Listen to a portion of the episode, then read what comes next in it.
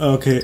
Äh, jetzt aber auch nochmal Aufnahme stoppen und so? Nee, nee, kannst du laufen weiter? lassen. Nee, Alles das gut. laufen. Nee, das ist immer gut. Perfekter lassen. Einstieg. To All total, systems running. Ja, okay. Go for it. total verplant wie immer. So. We now break net and take you live to Fleet Battle Station. Enough talk! Deep inside the Arachnid Quarantine Zone, where the men and women of the Federal Armed Services prepare to attack. DXQ uplink on two, one. You're on. You're on. Oh yeah. Und damit sind wir angekommen in einer neuen Sendung Enough Talk. Und weil das heute mal wieder eine ganz besondere Sendung ist, gibt's jetzt eine Person-für-Person-Begrüßung des Squads. Reen, you son of a bitch. I'm back. What's the matter? Up. The motorcycle magazine got you pushing too many pencils? Guten Tag, guten Tag. What, what, what, what? Ich What, begrüße what, what, what? alle. And then there's one ugly mother Fabian. Das ist ganz schön gemein. Renés äh, Begrüßung war irgendwie netter. Das Wortspiel passt aber so schön. Und Okay. if it's Jens, he can cast it. Hallo. Alle Leute da draußen. Spät, aber doch da. Ja, einfach hier die Also, Aufnahmetermine verschwitzen. Was? Würde ich niemals machen. Würde ich niemals machen. Stimmt. Und Ihr du hast seid ja auch ein schönes eine- Intro mitgebracht. Das, das Squad ist doch meine zweite Familie. Oh. Die wahre Familie hat man tatsächlich nur in der Armee. das weiß doch jeder. Wahre Liebe gibt es nur im Schützengraben. Genau. Der einzige. Ja, schon, schon gleich so was Deepes am Anfang. gleich mal die Ratio hochgepusht.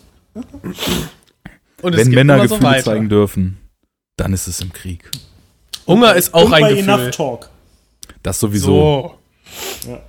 Denn wir machen ja schließlich nur zur Hälfte die 80er Jahre Testosteron gepushte äh, Maskulinitätspolitik mit.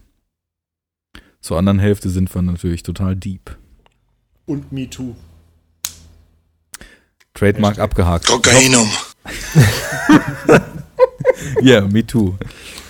ähm, wir haben was vor. Und äh, für die Hörer, die aufmerksam zuhören, die könnten ja vielleicht mitbekommen haben, dass letztens durch das wahrscheinlich viel zu Testosteron geladene Drücken des Reset-Knopfs am Router äh, René den kompletten Verteilerkasten vor seiner Bude geschrotet hat. Ja. Ja, jetzt Und es, könnte, es könnte mit dem Film zusammenhängen, den ich vorher geschaut habe. eben, da will ich drauf hinaus. Ja. Ich meine, da muss man kein Insider sein, um nach der Begrüßung trotz sehr kryptischem Titel dieser Podcast-Episode dann drauf zu kommen, worum es gehen könnte. Was machen wir?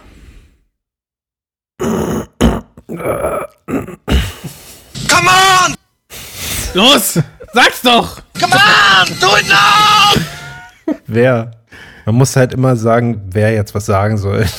Sonst gibt so awkward silence. Wir, wir sind, wir sind zu selten in der Vierer-Konstellation, als dass da eine Natürlichkeit in so einem chaotischen Gespräch bis jetzt drin wäre. Andererseits wäre es ja auch äh, nicht enough talk, wenn es anders wäre. Wenn, wenn immer nur einer redet, ne? Ich meine, es war ja eigentlich schon, also man muss ja sagen, es war ja selbst am Anfang mit zwei Leuten schon so. Aber ganz man, am Anfang. Darf man ja mal nicht verschweigen, so, ne? Das stimmt. Wir saßen sogar Also auf der gleichen Couch Stimmt. und äh, Also, ja. also ich kann den Titel nicht sagen, ich esse jetzt Kuchen. Ja, Ah, ja, Prost. Appetit. Cake is a lie. Oh ja. Es wird immer deeper. Das ist eine meiner Lieblings-Videospielmomente gewesen. Ich finde, das ganze, Sp- das ganze Spiel war ein einziger geiler Moment. Das stimmt. Ich habe angefangen und ich konnte nicht aufhören und ich habe dann in einem Rutsch durchgespielt. Ich kann euch popkulturell gerade nicht folgen. Welches Spiel ist es? Portal. Portal. Ha, ey, habe ich, nicht hab ich tatsächlich nicht gespielt. Musst du mal machen. Sowohl Ja, eins als ja. auch zwei. Äh, auf was für eins Plattform kann man das aktuell spielen? Last PC. Gen. Hm, Ja, auf dem PC wohl am besten. P Ne? PC Master Race, Junge. Habe nix PC. Natürlich, du hast einen vor dir. habe, habe, ja, habe Dienstlaptop ohne Grafikpower. Ich Reicht wahrscheinlich für Portal. für Ja, Portal brauchst ist du keine ist moderne Grafik. mittlerweile, Ist das mittlerweile so oldschool? Das ist auf Half-Life 2 Engine noch, also Source Engine, so wie Ja, ja. Counter-Strike Source halt eben auch und so. Ja, 15 Ja, also Jahre hat das gefühlt- auf dem Buckel. Gefühlt ist es aber gar nicht so lange her und damals war das ja der krasseste Shit irgendwie Das ist grafikmäßig. Ne? locker über zehn Jahre her. 15. Also 15 Half-Life würde 2 ich war auch, ja. 2002, Ach so. glaube ich. Ja, ja, aber, Aber- Portal meine ich jetzt. Genau, Portal kam mit der Orange Box und Mhm. die, da gab es schon Half-Life 2 und glaube ich auch die, kam da, war da schon die, Add äh, das erste Add-on war glaube ich drauf. Mhm, ich glaube auch. Und Team Fortress. In der Orange Box sind alle Add-ons Ja. bei.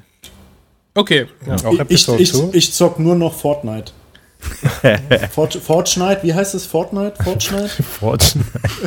Voll, Vollschneid? Fortran, Fortran heißt es. Und wenn dir die Grafik einfach zu geil ist und du dir denkst, okay, ich muss jetzt mal was spielen, was vielleicht ein ganz bisschen schlechter aussieht, aber genauso geil ist, dann spielst du Overwatch, ne? Mhm. Wo, also, ja. kannst du auch äh, Fortnite auf dem iPad spielen. Ja, willkommen What? bei Enough Talk, dem neuen Videospiel-Podcast-Format. Ja, warum nicht? Dass wir uns warm, dass wir uns warm labern, das muss uns ja wohl gegönnt sein. Ja, Mann, weiß ich doch. So ein Scherz. So. Und Ist ja auch äh, außerdem gerade Gamescom, ne? Nur um das hier mal zeitlich einzuordnen. Eben, wir sind top aktuell. Heute erster öffentlicher Tag. Und, es schon gibt haben keine- wir einen Podcast raus. Richtig. unglaublich. keine, keine News zum neuen FromSoft äh, George R. R. Martin Collab Game. Wen interessiert das? Alle. Jeden. Böser Blick. Böser Blick habe ich nur in meinem Opel. Elden Ring soll es heißen, ne? Das klingt mir irgendwie zu äh, Scrolls. reinrassig Fantasy-mäßig, muss ich Ja, sagen. Mann. Mhm. nee, klingt's nicht.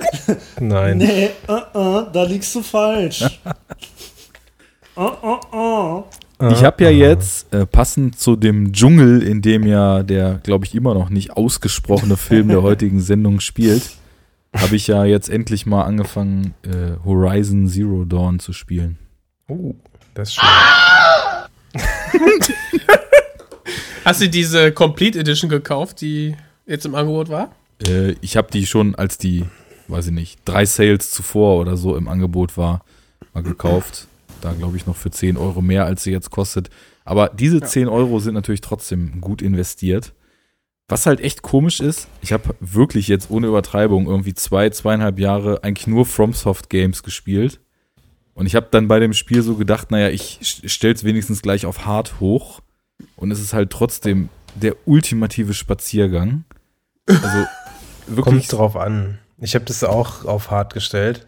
Direkt. aber Aus gleichem, äh, aus der gleichen Denke raus. Und später wird's wird's richtig schwer dann. halt auch so, weil die Spiele sind halt nicht dafür gemacht, die sind ja nicht gebalanced dafür, dass du die auf dem höchsten Schwierigkeitsgrad irgendwie drückst, dann sind die halt einfach nur noch Kacke. So und wenn du dann irgendwie 30 Minuten lang mit, mit all deinen Waffen auf so einen Tyrannosaurus-Roboter ballerst, so und das ist einfach nur richtig nervig. Ja. Aber dann ist das ja eigentlich schlechtes Design, ne? Also ja, dann, beziehungsweise ist ja ganz oft so, dass Spiele halt einfach nur auf einen Schwierigkeitsgrad so richtig gebalanced sind, ne? Normal. Und Das ist dann normal, richtig, ja. ja. Normal, Junge. Normal. Normal. Ja, Also ich normal. weiß jetzt nicht, welches später das dann ist. Ich habe jetzt, weiß ich nicht, keine Ahnung, zehn, zehn Stunden oder so gespielt vielleicht. Und Mhm. bin da auch echt gemütlich rumgelaufen, habe mir alles angeguckt, habe zwischendurch immer mal wieder einfach irgendwie gegen so ein paar Bots, die da rumgelaufen sind, gefightet. Habe schon die erste von diesen Matrix-mäßigen Höhlen Mhm. gefunden. Das war auch einfach der Flash schlechthin. Also es ist wirklich von der Grafik her und von der Welt ist es halt super cool. Ich, ich ke- merke, ich kenne das gar nicht mehr, dass man so linear durch so eine Story geschliffen wird und Mhm. äh, ständig so ewige Dialoge hat, wo einem Leute irgendwie alles erzählen und irgendwie Karten, die einem sagen, wo man hin muss und so, ne? Das ist schon ganz witzig, Ja. wenn man halt irgendwie so Souls und Bloodborne verdorben ist. Aber es macht total Spaß. Ich finde auch irgendwie so den, die Kampfmodi machen irgendwie Spaß mit diesem Time Slowdown und Mhm. dass man auch dodgen kann und sowas. Es war halt wirklich so, also ich glaube, ich bin, ich bin jetzt so weit, da habe ich mit diesen Rebellen da in, was auch der totale Flash war, in dieser Stadt, die man dann aus der Ferne das erste Mal sieht, wo echt so die Wolkenkratzer-Ruinen stehen. Da muss man dann so ein Camp überfallen und da ist dann Mhm. der erste korrupt, äh, Riesentyp, der irgendwie so einen Tank da auf dem, auf dem Rücken hat und so weiter, ne? Und da bin ich Er jetzt ist noch super nah am Anfang auf jeden Fall. Also das Spiel ist halt richtig, richtig lang. Ich habe es schon gedacht, als ich die Karte gesehen habe. Weil ich habe jetzt so von der ähm, Karte vielleicht irgendwie 15% aufgedeckt oder so. Mhm. Naja. Das ist ja so ein bisschen so ein typisches, dann eigentlich wiederum Ubisoft-Problem, ne? So typisch Far Cry und so weiter. Viel zu viel Scheiße, die einen nicht interessiert und so weiter. Aber ähm, bei Horizon äh, fand ich eigentlich alles irgendwie interessant. Klar gibt es dann auch irgendwie Jagd, äh, Missionen XY, Z und so weiter, ähm, die dann auch irgendwann überflüssig werden.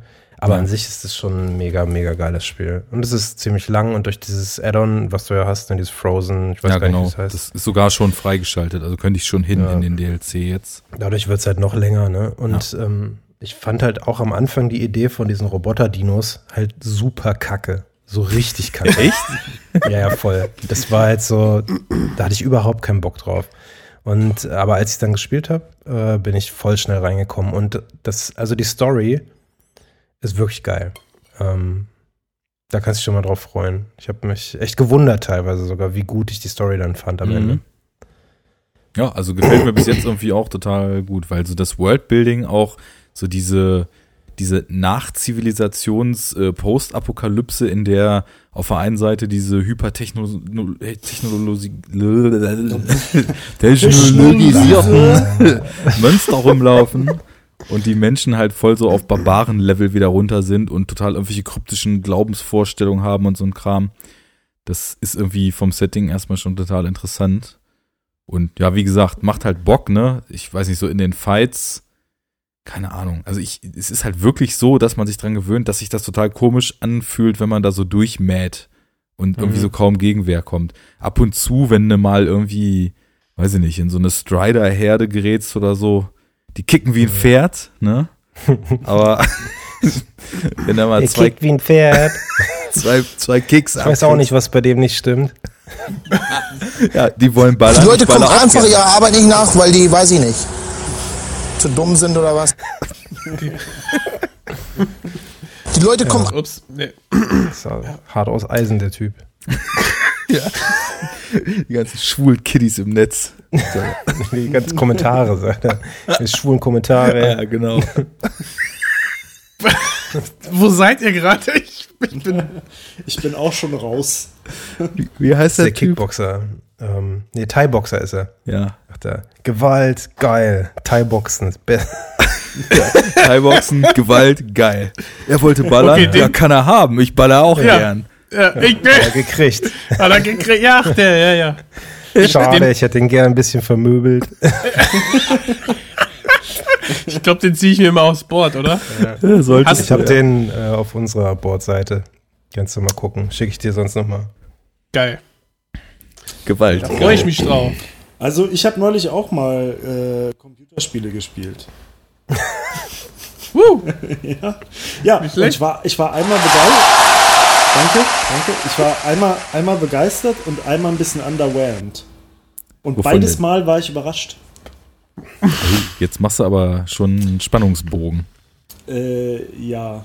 Nee, das war's jetzt eigentlich schon. Also, Du musst jetzt noch sagen, was es war, wenigstens. ach so, äh, hm, äh, ja gut. Also, Aber warte, warte. Du hast mega viel Doom und Prey gespielt. äh, eins davon stimmt. Nee, beides stimmt. Ich sehe das ja, wenn ich meine Playstation anmache. Ach so, ja, stimmt. Ja, aber Doom, Doom ist schon ganz schön lange her. Also Doom, das Mhm. ist schon bestimmt ein Dreivierteljahr oder so her, dass ich Ja, das ja, ja, gespielt auf habe. jeden. Da habe ich es aber auf jeden Fall viel gespielt, weil das halt gebockt hat. Mhm. Und äh, genau, Prey habe ich auch viel gespielt, weil ich das auch geil fand. Und dann habe ich den ersten Teil von dieser Batman Arkham Serie angefangen. Hm. Und äh, ich habe alle vier. Aber ich bin eigentlich jetzt schon so nach, nach drei Stunden in dem ersten Ding habe ich eigentlich schon keinen Bock mehr. Und das erste ist noch recht gut im Vergleich zum zweiten. Echt? Ich sind, die, sind die scheiße? Ich dachte immer, das wären geile Spiele so. Ich war vom ersten auch ein bisschen underwhelmed, muss ich gestehen. Ich hab's, ich fand's irgendwie witzig, ne, mit Batman da Ja. rumzugleiten und so. Ja, aber, aber es wird aber voll, nachher ist, es wird auch voll schnell so dröge irgendwie. Ja. So. Also so repetitiv Fand ich auch irgendwie leider. so. Mhm. Und das, ich weiß nicht, also das hat mich total schnell nicht mehr gekickt so. Also ich werde es mit Sicherheit nochmal so weiterspielen, weil ich mir jetzt denke, ich habe jetzt alle vier Teile, das wäre jetzt irgendwie blöd, wenn ich schon den ersten nach drei Stunden droppe so, aber ich habe mir ein bisschen mehr erwartet. Da war Prey tatsächlich cooler. Das war Ja, ganz, Prey war super, ja. ganz gut, ja. Ja, ich habe noch viel ungespielte Sachen hier. Deswegen habe ich jetzt auch mal endlich Last of Us ein bisschen weiter gespielt und Horizon angefangen. Lass doch was musst du in 1 spielen. Aber also alles daran ist so, dass ich total süchtig danach werden müsste, aber irgendwie hatte ich Du es mal spielst angefangen. es halt zu spät jetzt. Das ist das Ding. Videospiele haben sich halt so krass weiterentwickelt. Ähm, ja, aber das weiß ich ja nicht, weil ich die ganzen neuen Sachen ja auch alle nicht spiele. na, doch schon, klar. Also From und so weiter, das ist ja alles, das meiste From-Krams ist nach Last of Us gekommen. Okay, aber ist Das denn ist From ja- stellvertretend für Videospiele? Nein, haben sich so krass entwickelt? Nein, aber also vielleicht schweift das jetzt auch zu sehr aus. Keine Ahnung. aber From Also- hat schon, From hat schon so, ein, so eine Art Renaissance irgendwie wieder raus, ausgerufen, so dieses äh, Pamper, gepamperte Spielen so ein bisschen wieder Ja. rauszunehmen, beziehungsweise ganz viele Klone haben sich da jetzt und so ja auch entwickelt. So Mhm. diese From, also irgendwie, man sagt ja auch Souls-like und sowas. Ähm, also da kann man schon sagen, dass sie ihren Stempel aufgedrückt haben und vom Storytelling würde ich äh, Fabian auch recht geben. Also nach Last of Us haben viele, also ich würde sagen, das hat schon mit hier ähm, dem anderen Naughty Dog Game, äh, Uncharted, ne? ja, Uncharted da auch angefangen. Ja, wobei das Storytelling 1 im gab's ja Mittelpunkt davor, ne? Und Uncharted 2 und Zwei 3 sogar auch. Ne, 3 auch. Ah, drei auch? Ja. Okay. Mhm. Also Last of Us ist ja eigentlich ein ganz gutes Stichwort. Denn äh, also bei dem Film, den wir heute besprechen, bleibt ja zum Schluss eigentlich auch nur einer übrig. Ne? Und es kommt auch nur einer. Nee, 2. Zwei bleiben übrig. Zwei bleiben Scheiße, übrig? Pointe versaut. Ja. Ja, naja, also Oder? ganz zum ganz Aber zum bei Last of Us bleiben ja auch zwei übrig. Psst, Naja, oh Gott. wer denn? Das weiß ja überhaupt niemand. Wer denn? Ja. Was war, ja. Arne, du musst es trotzdem bald spielen, weil auch der zweite Teil ja folgt. Ja, Und, ich spiele es ja äh, auch jetzt. Also ich hatte das irgendwann mal so fünf Stunden angefangen und war halt auch, genauso wie bei den Sachen, die ich jetzt gerade über Horizon Zero Dawn erzählt habe, von der Welt auch voll geflasht. Wenn man eben so ineinander gestürzte und noch aneinander liegende Mhm. Wolkenkratzer plötzlich am Horizont sieht und so weiter. Das ist schon ziemlich cool. Hammer. Das war super, Und ja, ich, ich merke immer wieder, ich bin, ich habe so meine Probleme mit so Stealth-Spielen. Ja, ich das kann, ich, kann ich voll nachvollziehen. Ey. Also Aber nicht das ist ja Probleme, Last dass es mir nicht gefällt, sondern dass ich da extrem schlecht drin bin, weil ich immer Mhm. total reinrumple und alles platthauen will und dann bin ich tot. Hast du die Splinter Cell gezockt, ballern, ja? hat er Metal bekommen, Gear, ne? Ja, Denn wir wissen ja, auch der Film heute. äh, Ich wollte gerade sagen, wir haben es Renés. Brücke einfach komplett zertrampelt. sind drauf rumgesprungen und Ich drauf bin's gespuckt. gewohnt, ja, ist schon okay, ja. Ja, aber ich gebe ihm eine Vorlage, denn Waffengewalt war ja in den 80ern schließlich ein Mittel der Wahl zur vollkommen effizienten Konfliktlösung. ja. In jedem Lebensbereich. Ob dieser Film, um den es heute gehen soll, da 1A mitmacht, Muster bedient, neu definiert oder gar ein Landmark setzt, das wollen wir mal ausloten. So, René, worum geht's? Worum es in dem Film geht? Worum geht es in der Sendung? Jeder weiß es, aber wir Ah, müssen es wenigstens einmal es geht Um sagen. Sendung, ja. Es geht um den äh, ähm, äh, viel zitierten, oft kopierten, nie erreichten Genre-Klassiker ähm, Predator. Dylan! You Danke. son of a bitch! You one ugly motherfucker. Oder nicht als Kind, fälschlicherweise. Motherfucker. Predator. Predator. Predator, ja, Predator, stimmt. Das ist, Predator genau. ist eigentlich die schlimmste Variante, wie man Das haben Ja. wir alle getan. Ja, Ja. Predator. Ich habe auch erinnern. Predator gesagt. Habe ich sogar noch in meinen 20ern gesagt. Gut, ist jetzt auch schon wieder 20 Jahre her. Ne? Alter, harter Tiefschlag, ey, harter Tiefschlag. Nachdem ihr mir die, die Nee, ich hab nichts gesagt. zertrampelt habt, auch noch im Liegen in die Eier getreten, von hinten mit Anlauf. ja, genau, genau so. Du solltest die Gatlin ziehen und dich rächen. Ja, Mann, die, die Handgatlin, die handliche Gatlin für unterwegs, die ja jeder Mensch aus jedem handelsüblichen Krieg kennt. Absolut. Vor allem, die man halt lädt, indem man einmal links, rechts vorne dreht. So. Aber die haben sie ja extra gebaut, ne? Da haben sie dem- Jesse extra so einen Ring rangeschweißt. Fertig. So ein Gestell. Ja, weil, also ich, ich, ich, ich gehe jetzt einfach mal davon aus, dass diese Waffe an sich nicht für den mobilen Betrieb aus. Also. Äh, nur, nur für die Harten. nur für Jesse Venturas dieser Welt halt. Ja. Ja, ich glaube, wenn du damit einen ordentlich, ordentliche Kilometermarsch machst, ey, danach kannst du dich einfach nicht mehr gebrauchen, ey. Nicht, wenn Ja. du Teil von Dutch's Squad bist. Ja, So. Dutch Elite Squad. Ja. Genau. Lass uns doch vielleicht mal so die übliche Rutsche machen und mal alle einen Schwall aus unserer Vergangenheit erzählen, Mhm. wie eigentlich äh, unsere ersten Kontaktpunkte mit diesem Film und der Werdegang mit diesem Film ausgesehen haben. Das Ja. finde ich immer ganz schön. Und René als absoluter 80er Jahre Maniac kriegt jetzt hier, nachdem wir ihm in den Rücken gefallen sind, gleich erstmal die Bühne, so als Wiedergutmachung. Ja, das ist äh, sehr nett, aber auch sehr angemessen. ähm,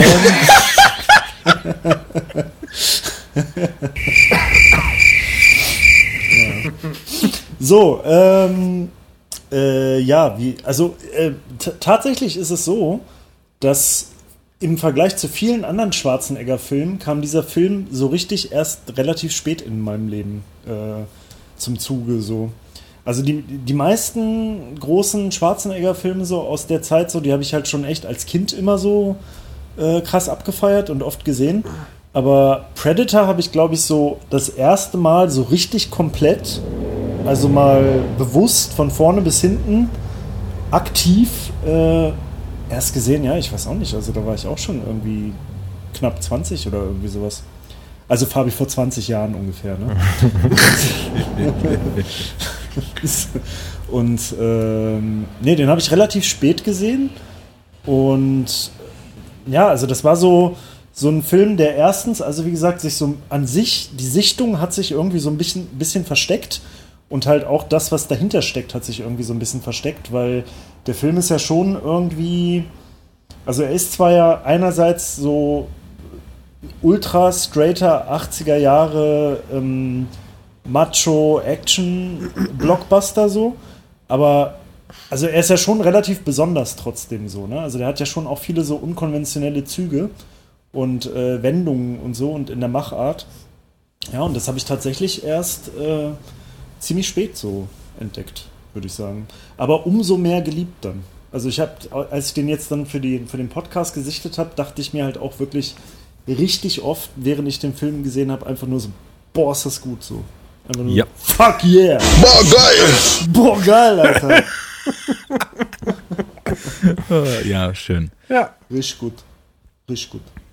An wen gibst du den Staffelstab weiter?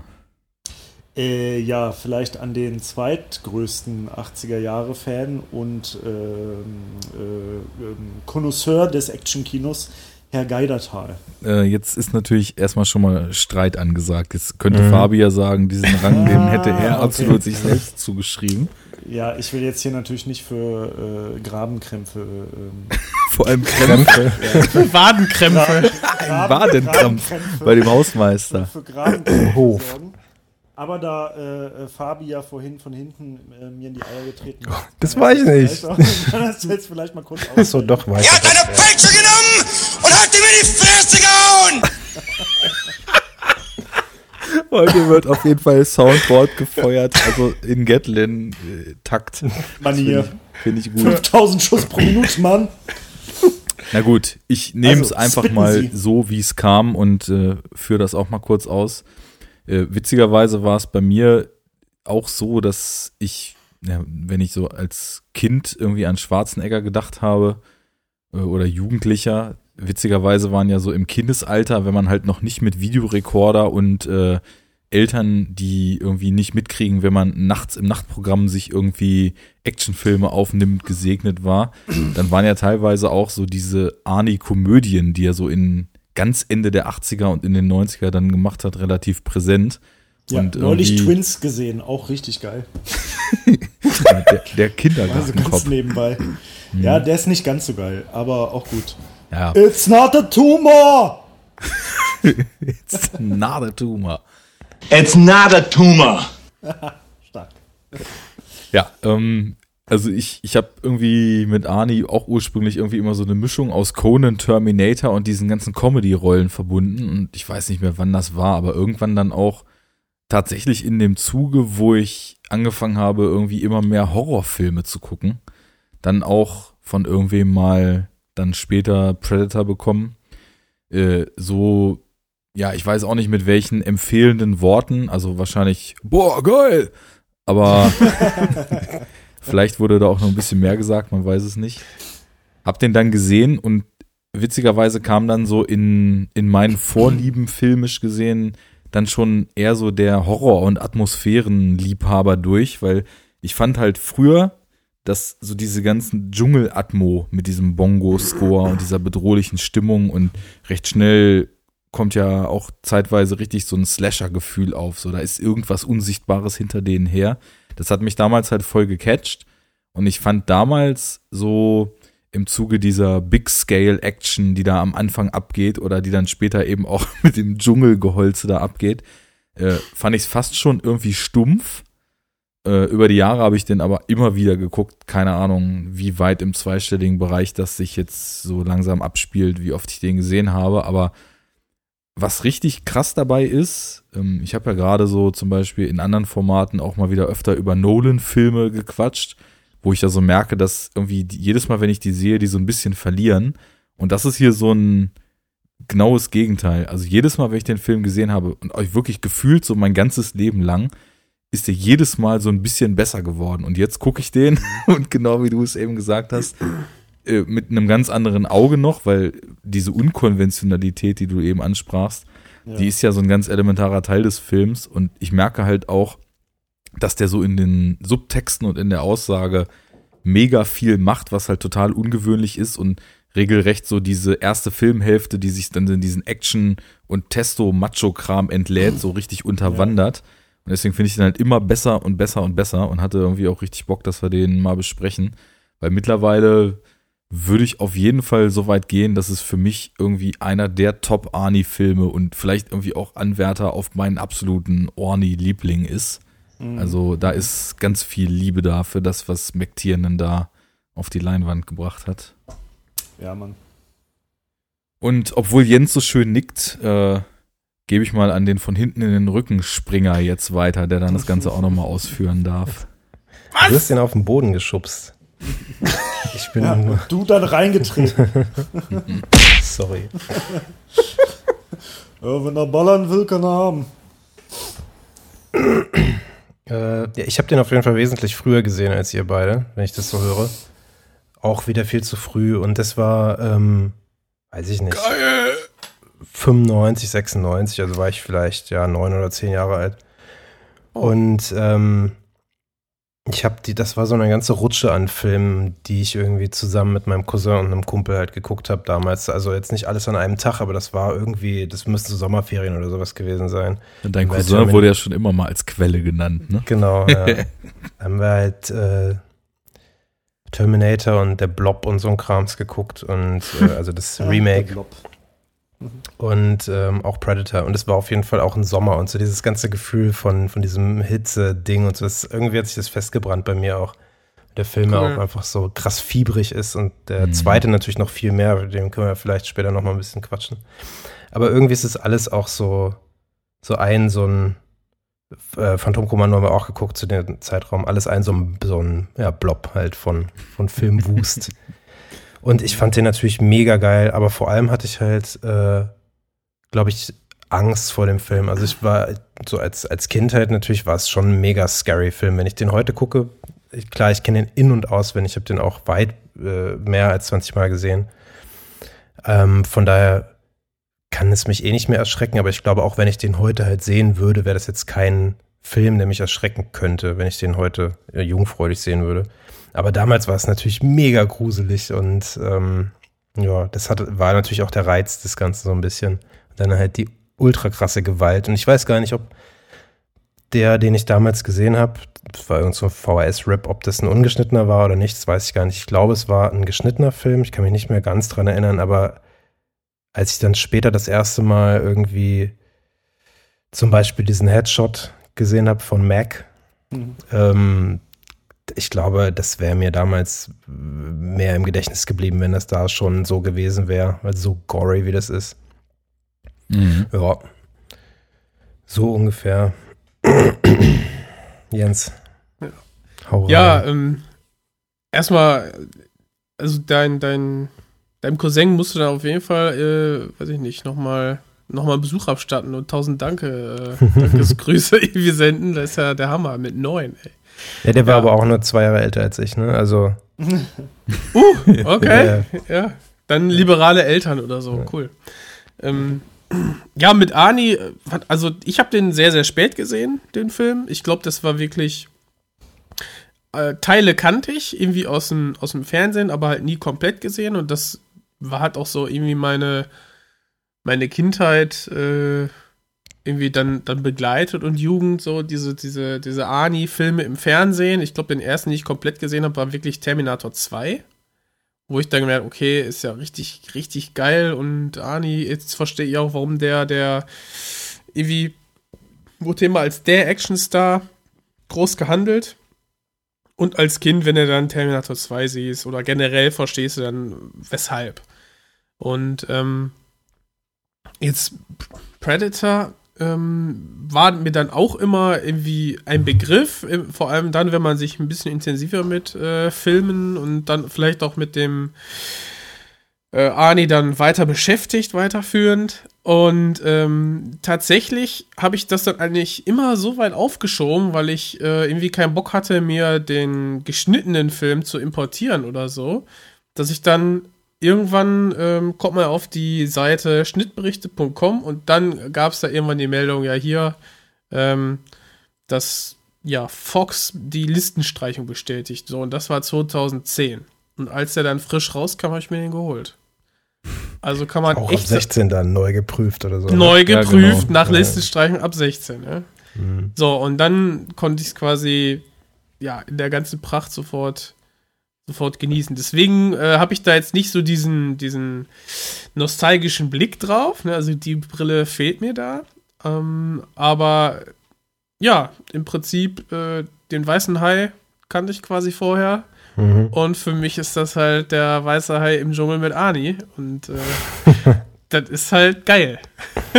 mhm. Definitiv. Ich, ich habe so im Hintergrund gerade mal nachgeschaut, die VHS, die davon so kursierten, zu Free-TV-Ausstrahlung. Früher habe ich jetzt nichts gefunden, aber die 18er VHS waren alle leicht entschärft.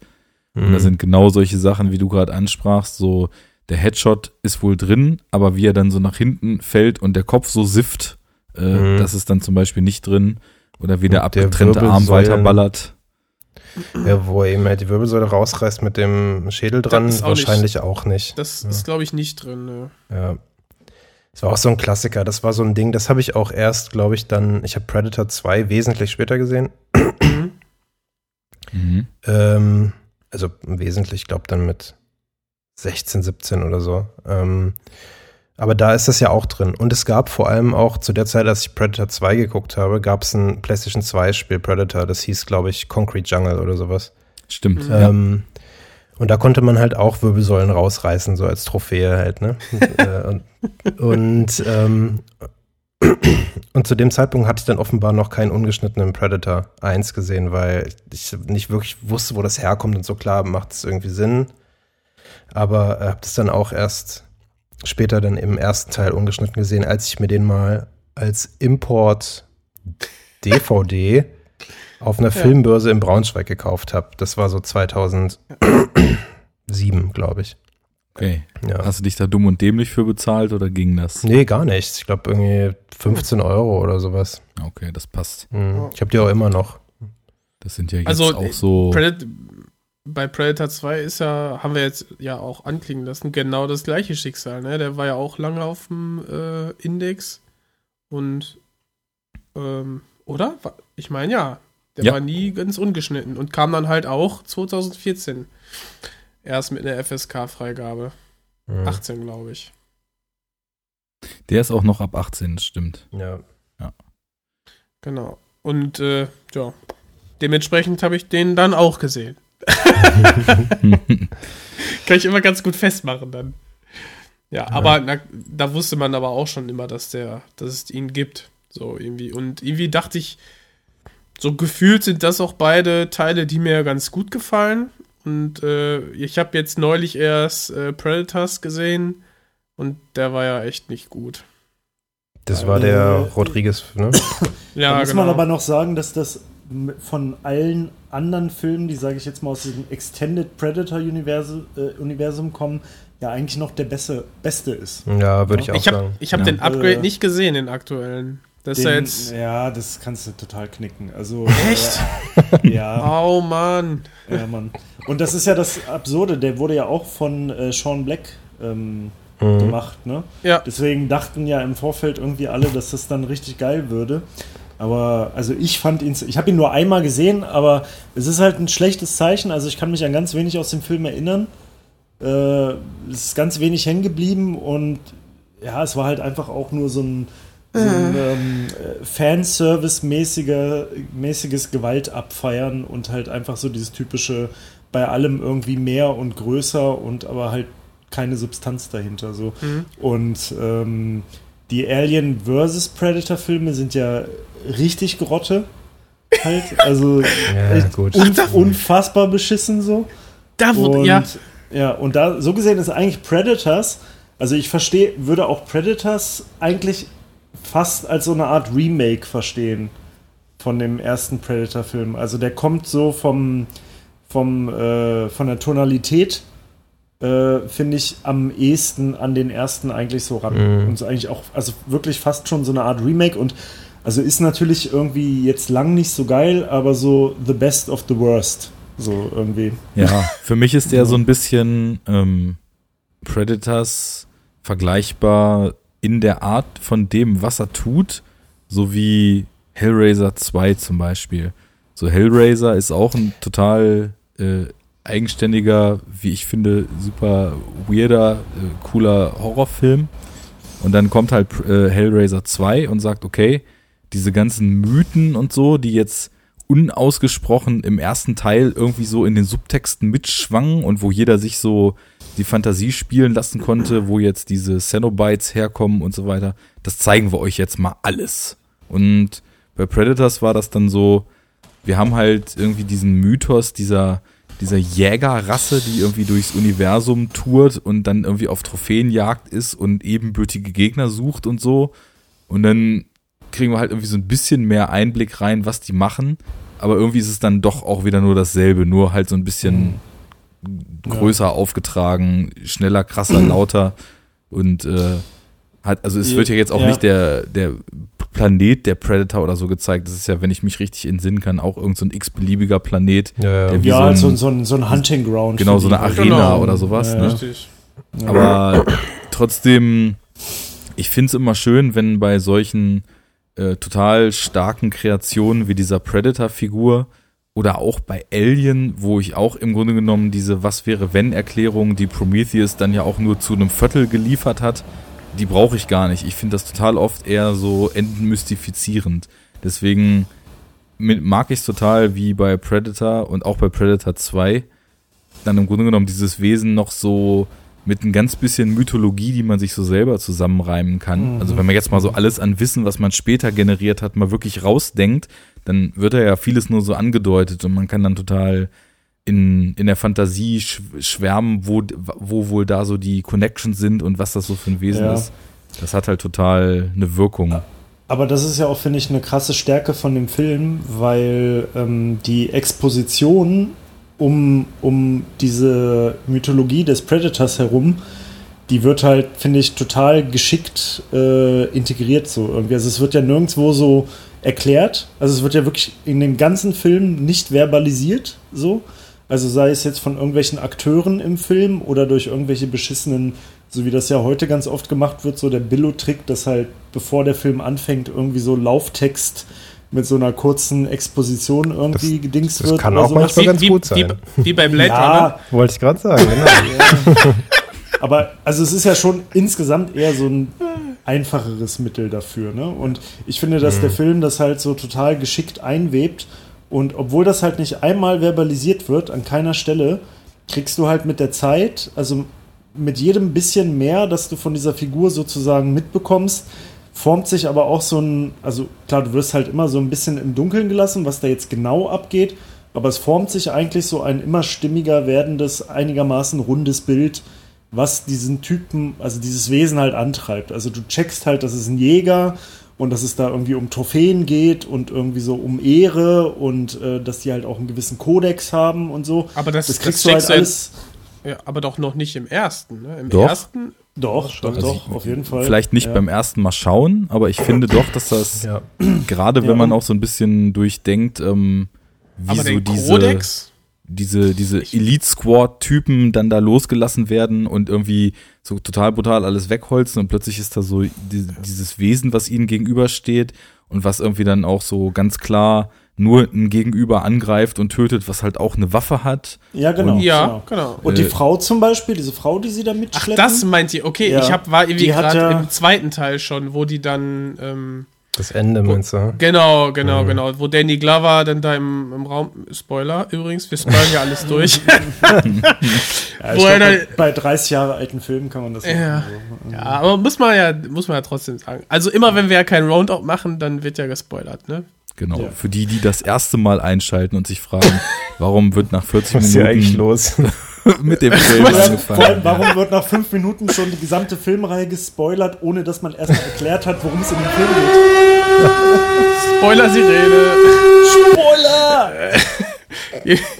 ähm, genau, was ich sagen wollte, okay, stimmt mit dem Kodex, dass er nur ähm, wehrhafte äh, ähm, Ge ob, ähm, Gegner quasi angeht, äh, auch die nur eine Waffe haben und so und die die, die Frau, die keine Waffe hat, die quasi gerettet wurde, dass er, sie- dass er sich gar nicht für sie interessiert. Stimmt, das merkt man. Aber ich dachte jetzt so an Kodex wie, ähm, sie kommen immer wieder und äh, sie waren jetzt nicht das Ja, erste Mal auf nee. der Erde Nee, und sowas. nee, nee, das, das- kam ja alles erst, diese, dieses Ja, ja. Bigger Picture durch den zweiten. Nee, es gibt doch auch im ersten diese Geschichte, die sie erzählt, oder nicht? Oder ähm, habe ich das vergessen mit dem immer Ja. im warmen Sommer und so weiter, in besonders warmen Sommern, bla bla bla, der Dschungel. Ja, Ja, genau. Ja, ja, Ja, das- das gibt's der, schon auch im Dschungel, ersten Teil. Der Dschungel wird lebendig und so. Ja, Ja. Genau. Also so, es, es gibt halt so gewisse Hinweise, aber es wird nie Hinweise, so ja. richtig Genau. verbalisiert. Nee, Ne, das also stimmt genau. schon. Es Und, und es wird nachher hast du dieses. Ja, es, Sorry. Bitte. ich, äh, mit, dem, mit der Trophäe noch, das, das finde ich wirklich, das war dann, es gibt dann immer wieder so dieses Visual Storytelling, was ich auch ganz stark finde, mit, deswegen ist es auch doof, wenn in der gekürzten Version es rausgeschnitten ist, Mhm. wie er die, wie er die, quasi die Wirbelsäule samt Schädel rausreißt und nachher siehst du den Schädel sauber präpariert an Mhm. seinem Gürtel hängen. Ja, du hast die Verbindung So. halt überhaupt nicht. Ne? Genau, genau. Und so weißt du, okay, er hat ihn gerade getötet, zieht ihm dann quasi das Fell ab, aber das Fell interessiert ihn nicht, sondern nur der Schädel und geht dann damit weiter auf die Jagd. Aber das ist halt auch, das, wir, wir, wir sind schon so ein bisschen ahead of ourselves, aber wenn Ja. wir gerade schon da sind, ähm, äh, ist ja quasi auch so sein, sein würdigster Gegner, ne? Und das ist ja also halt Billy, den er da am Ende auf der Brücke, mit dem er eigentlich so den krassesten Kampf hat und so weiter. Äh, Ja, den man, aber weiß nie, ich, den man aber nicht sieht. den man ne? nicht sieht, genau. Aber es ist ja ein Kampf mit Messer anstatt mit, Ja. mit Schusswaffen und so weiter. Ja, ja, ja. Und er ist ja derjenige, den er dann da oben auf dem Baum hat, mit dem er dann eben die Wirbelsäule rausreißt und den Schädel dann da irgendwie liebkost und, und säubert und hast du nicht gesehen. Ja, gut. Aber nochmal zurück zu dieser Nummer mit, äh, mit der Backstory von Predator und so weiter. Als ich den das erste Mal gesehen habe, habe ich entweder die erste Minute des Films nicht gesehen, weil ich noch nicht, noch nicht im Geil. Zimmer war. Oder weil es nicht auf dem VS-Rip drauf war. Das heißt, ich habe dieses Raumschiff halt nie Ja. gesehen. Und du hast das Cover, du kanntest das Cover Ich, nicht. ich kannte nichts von dem Film. Ey. Oh, Was, okay. was, was eigentlich geiler wäre, ne? Also Ja, ich ne? habe öfters Schon. überlegt, wenn wenn es diese Szene nicht gegeben hätte, wäre der Film eigentlich Ja. noch geiler gewesen von, vom Das- Aufbau. Das habe ich mich immer gefragt. Und dann habe ich den Trailer angeguckt und da war von Anfang an klar, okay, es geht hier um irgendeine außerirdische Macht. Aber wenn man nichts kennt, das Ja, wäre dann, mal. dann, genau, dann hätte der Film halt noch einen viel krasseren Aha-Effekt äh, und Wahrscheinlich. Halt gehabt. Ja. Oder, oder du vergraulst alle die Leute, die dachten, oh, ich, Aliens, Firma scheiße, ich wollte jetzt hier einen rein rassigen Actionfilm sehen. Weil, Ja. ich meine, bei Weißer, bei dem Weißen Hai war es ja auch klar. Alle gingen wegen des Hais rein. ja. Ja. Ja, mir hatte auch im Vorfeld niemand was dazu gesagt. Also wie gesagt, ich habe den ja mit meinem Cousin halt beim Kumpel geguckt. Das war bei, bei einem seiner Freunde. Das war jetzt nicht wegen der zu liberalen Eltern oder so. Ich glaube, Okay, da, okay. da hätte uns auch niemand mit, mit neun beziehungsweise elf Jahren so einen äh, FSK 18 Film gucken lassen. Nee, es war halt irgendwie, ich glaube, es war eine so eine große Gartenparty, wo so die Eltern alle zusammenhingen und wir waren halt drin irgendwie und ne, bei dem Und etwas und bei habt, dem etwas äh, älteren Kumpel, ne, wir haben Sega Saturn gespielt, auf jeden Fall, das weiß ich noch. Ähm, Tomb Raider 1. Äh, und dann halt Predator geguckt, ja. Und dann immer das Und- Skatkabel schnell gewechselt, wenn die Nee, Eltern nee, reinkamen. erst das eine, dann das andere gemacht. Aber ähm, und als wir den geguckt haben, das war halt auch wirklich so, weil, ähm, klar, ist jetzt halt ein Actionfilm. So Arnie, ne, ist ja eigentlich eher auch für mich schon so bekannt gewesen als so ein Actionheld, so ein Ballerdude irgendwie, der coole Kerl mit der großen Wumme, typisch 80er-Jahre-Kino. Gut, das wusste ich noch nicht einzuordnen, ne, aber ich habe jetzt nicht mit einem Alien-Film gerechnet. Und dann geht das ja auch so los. Das ist ja so ein klassischer Military-Film am Anfang. Ne? Du hast halt irgendwie den Auftrag, äh, dann geht's los und dann, okay, du hast schon die ersten Szenen, wo halt die, die, ich weiß gar nicht, gehäuteten, sieht man die schon vorher, bevor sie in dem Lager sind? Oder? Ja, ja. die finde ich ja, schon Ja, okay, vorher. gut. Aber, aber das weiß man ja auch noch nicht unbedingt einzuordnen. Das kann ja sonst wer gewesen sein, ne? Also Das waren einfach richtig krasse Bösewichte, die quasi so Genau. ekelhaft, unmenschlich äh, ihre Gegner dann häuten. Denkst, Oder okay, das Was Ja, ja das auch in den vorher schon 80er, gesehen. das Ja. würde ja in den 80er Military-Kontext auch gut reinpassen, weil Feinde, egal ob Russen oder irgendwelche Südamerikaner oder so, die, oder Mhm. Latein- und Mittelamerikaner, waren ja immer die, das pure Evil einfach so und wurden ja so richtig schön schwarz-weiß einfach als das pure Mhm. Böse dargestellt. und das dann ist- bist du noch im Dschungel, ist ja eh irgendwie exotischer, ne? Und dann Ja. Weckt ja auch die Ja. eine oder andere Assoziation für amerikanische Zuschauer, ne? Wenn das Mhm. mit Ja, ja, ja. den Dschungel geht. Und das Rot ist ja richtig schön komplementär kontrastierend zum Grün des Dschungels. Also ist ein starkes Bild.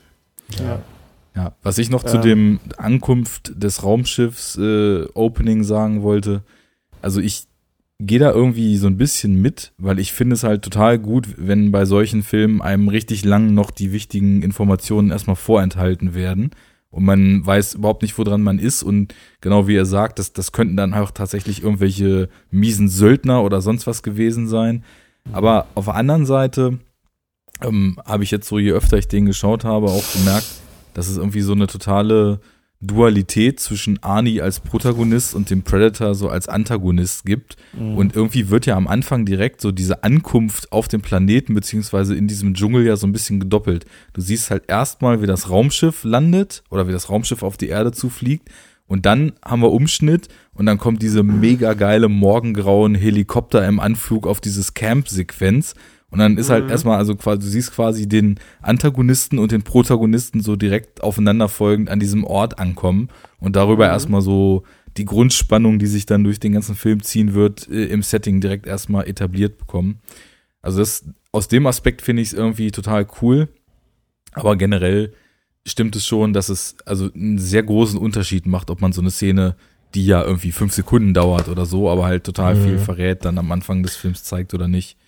Aber ich finde, ja, gebe ich dir recht.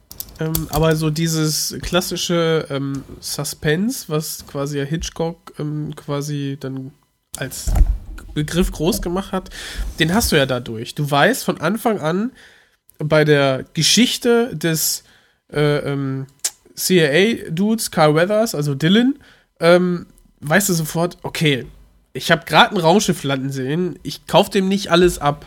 Irgendwie. Und das du hast da sofort so eine, irgendwie so ein, fand ich zumindest beim ersten Mal schauen, so ein äh, Spannungsmoment drin, weil du weißt, irgendwas stimmt da nicht. Und dann nimmt dieses Gefühl ja über den Film immer weiter äh, zu, bis wir dann sehen, okay, äh, sind jetzt durch den, durch den, durchs Camp gegangen und dann äh, kommen sie irgendwann in diese, in diese Base von den, ich weiß nicht, äh, was, was Lat das? La Latino Cartel Thugs.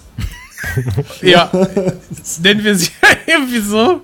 Genau, und äh, dann nehmen sie ja da das ganze Ding auseinander und dann äh, danach stellt ähm, Dutch Dillon ja quasi zur Rede und meinte, ey, irgendwas äh, stimmt hier nicht, du erzählst hier Scheiße.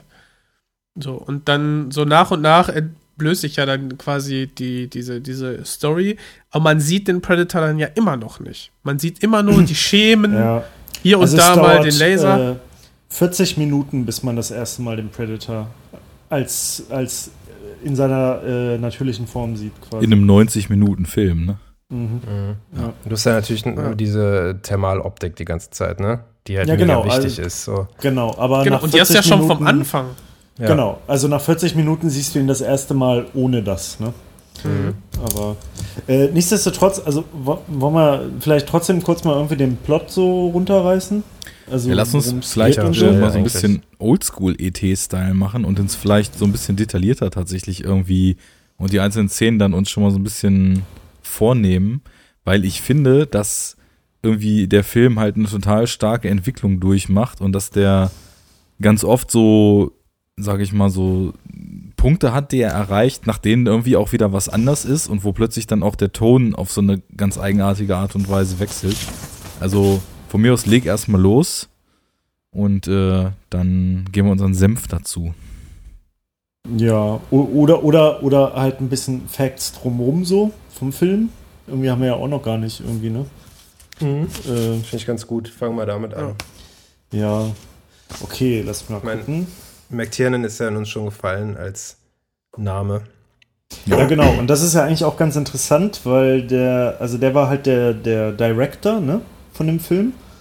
Und den, den kennt man ja auch von nicht so ganz unbekannten und unerkannten Filmen wie halt Die Hard zum Beispiel, ne? Das ist ja auch von ihm. Oder hier Jagd auf Roter Oktober. Ja. Äh, Last Action Hero. Mhm. Die Hard 3 auch. Und ähm, ja, also ist ja dann halt schon irgendwie eine, eine, eine ansehnliche äh, Biografie halt. Ne? Sind halt so mit irgendwie, also mit Predator und, und Die Hard einfach zwei der besten Actionfilme aller Zeiten, genau. so, ne? Das ist halt, genau. muss man auch erstmal schaffen. Genau. Und, Aber ähm, da muss man direkt mal den Zusatz machen, da will ich nachher echt noch viel drüber reden dass es halt Actionfilme sind. Also Die Hard bricht dann so völlig mit dem Genre und vor allem so mit dem Heldenbild, was es dann damals gab. Mhm. Aber ich finde halt auch, dass diese Tendenzen in Predator schon mega, ich, schon, der war zuerst, ne, Die Hard war 89, ne? Und Predator 88. 87.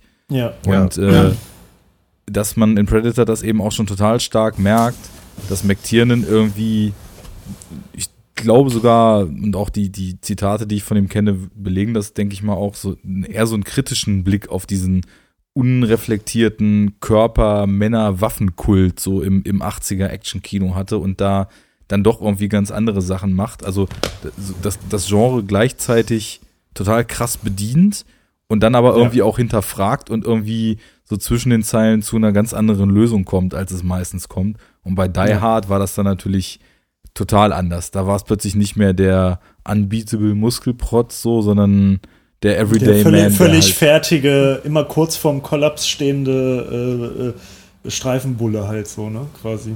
Ja, auch äh, der einfach schon allein nicht so aufgepumpt war und äh, alles andere als unbesiegbar wirkte so. Das ja, ist ja, ja genau, bei genau. diesen One-Man-Army-Filmen ja. aus der Zeit völlig anders gewesen. So, die sind ja immer durch den Kugelhagel durch, ohne dass das passiert ist.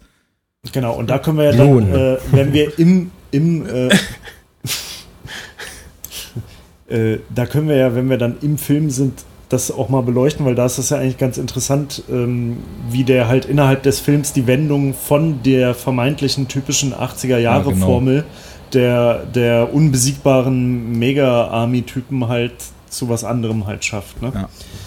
Naja, aber jedenfalls, also der steckt dahinter und übrigens, kurios, ganz interessant, war 2013 bis 2014 im Gefängnis, weil er, weil er irgendeine Ex-Frau oder Freundin bespitzelt hat, also, also quasi gestalkt hat, weil er irgendwie so krankhaft eifersüchtig ist und dafür wurde er verknackt und war im Krast, Knast. Im glaub, das war schon früher halt, ne? Also wurde schon früher, glaube ich, also Ja, der, der ja, Prozess ja. war 2006 Also und dann er, zog er, sich das scheint da, irgendwie hin. er scheint da so ein bisschen zweifelhaft unterwegs Ja. zu sein, was sowas angeht. der hat Äh, auch schon ewig nichts mehr gemacht, ne? Also so ja, Ja. von Relevanz zumindest. Naja, genau. Ja, jedenfalls, also das war der Director und die Drehbuchschreiber waren halt zwei Brüder, äh, Jim und John Thomas. Geilsten Namen aller Zeiten. Jim und John Thomas. Und äh, ja, die halt auch, also so bekanntere Sachen auf jeden Fall gemacht haben. Also sie haben auch Predator 2 halt geschrieben. Und jetzt vielleicht nicht so das geile Positivbeispiel, aber äh, Wild Hey, Wild West. ich mag, achso, okay, ich dachte, du meinst Predator 2 jetzt. Nein, nein, Predator Ja, ja. 2 natürlich super gutes Beispiel. Mhm. Wild Wild West geht so. Vor allem, Ja. wenn man bedenkt, kurios fällt mir dabei ein, äh, Will Smith hat ja die Rolle von Neo in Matrix abgelehnt, um Wild Wild West zu machen. Ne? ist auch so geilster, Karri geilster, geilster Karriere-Move. Ja. so. Super Entscheidung, ja. Ja, Er hat einfach an die Vision hinter dem Film geglaubt. Nee, der wusste, dass Matrix 4 kommt und hat gesagt, da mache ich nicht mit bei dem Scheiß. genau, dieser Sequel-Wahn geht mir auf ja. den Sack. Naja, und äh, genau, das sind halt die Leute, die dahinter stecken. Also wir haben ja schon gesagt, der Film ist von 1987. Ähm, und habt ihr ja auch schon gesagt, der war halt super lange indiziert. In 2016 und dann halt tatsächlich äh, Neubewertung und dann halt FSK 16. Was halt auch krass ist, ne? wenn man drüber nachdenkt. Das ist so von, von indiziert zu FSK 16. Also wie sich so die. Auch kein Einzelfall, ne? Nee. Nee, nee, ja das ist ja bei voll vielen Filmen so und da zeigt sich ja halt auch einfach, wie der, der Level sich da halt verschoben hat, ne? was halt so Gewaltdarstellung halt auch angeht. Ähm, Ja, oder auch das Verständnis, ne? ja, Das Ver ja. Naja, jedenfalls, äh, genau, das war der Film. Äh, verhältnismäßig wenig Budget, also irgendwie 15 Millionen Dollar, glaube ich. Hat aber halt ein Einspielergebnis von fast 100 Millionen Dollar gehabt. Also auch schon durchaus ein Erfolg halt so, ne? Und ähm, ja, also was halt so ganz interessant ist, äh, genau, äh, Shane Black war ja halt auch an dem Film. Ich weiß gar nicht, was genau war er jetzt. Also er Der war spielt nicht, mit. Ja, er spielt mit, aber er war Den ja auch, er war ja auch im Hintergrund aktiv. Er war Der- wohl, man munkelt, man Script-Doktor. Ja, genau, genau. genau, genau, Mhm. genau sowas. Und er hat ja irgendwie selber drauf bestanden, glaube ich, dass er halt auch mitmachen kann. Die besten Film. Jokes halt auch hat, ne? Äh, Jeez, you got a big pussy. Ja. Jeez, you got a big pussy. You know, because, why, um, um, okay. Because of the echo. Es, Also, Ja, Script Doctor unver- ist, Unvergessene Szenen. äh, Script Doctor ist schon irgendwie wahrscheinlich. Ich meine, ich habe mir jetzt auch im Hintergrund, so während René das vorgestellt hat, so ein bisschen nochmal angeguckt, was äh, Jim und Joe, wie hießen sie? Jim, Jim und John. Jim Jim John. Jim und John. Thomas Jim und Jack. so gemacht haben und da ist jetzt auch tatsächlich nicht wirklich, wirklich guter Kram bei. Also Wild Wild, Wild, Wild West ist halt auch irgendwie Ja. ziemlich murksig inszeniert. Behind Dann- Enemy Line haben sie noch gemacht. Dann haben Mission sie, to Mars. genau, Mission to Mars ist, glaube ich, so der schlechteste De Palma-Film, den ich mit Abstand gesehen habe. Mhm. Der ist auch wirklich nicht gut, obwohl Ja. Brian De Palma für mich auch echt so in, in Gott äh, Höhen rangiert. Ähm, Ja, ja, aber, aber wiederum halt, also wie gesagt, McTiernan und auch Sean Blacks äh, CV ist halt eigentlich auch nicht so schlecht, ne?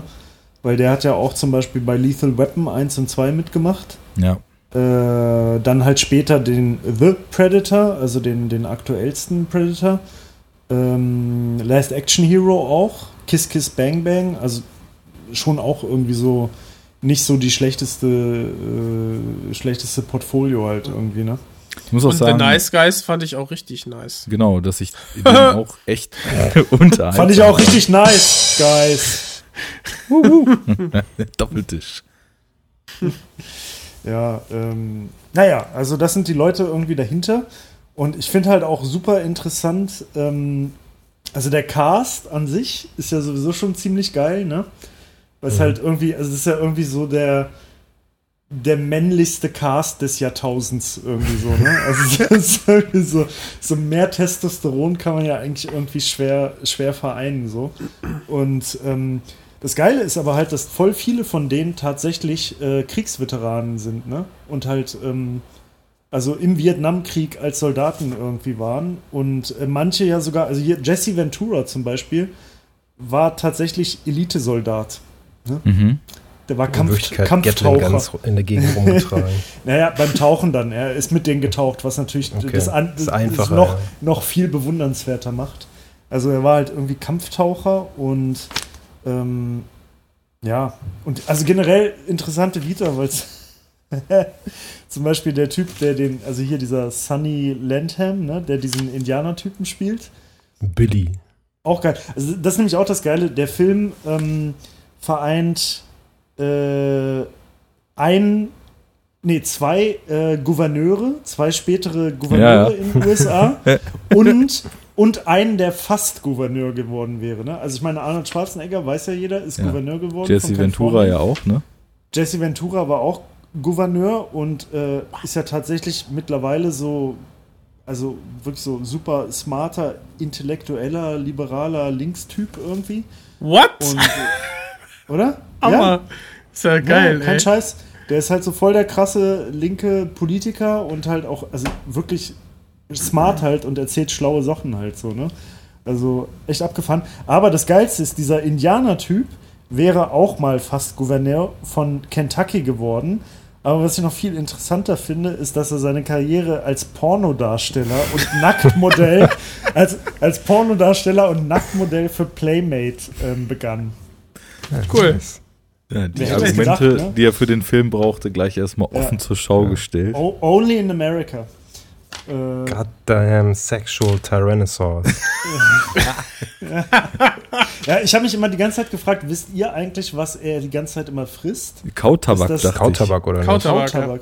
Ich dachte immer, das wäre hier Beef Jerky oder sowas. Dachte ich auch erst so, aber ich glaube, Kautabak ist einfach noch männlicher als Beef Jerky.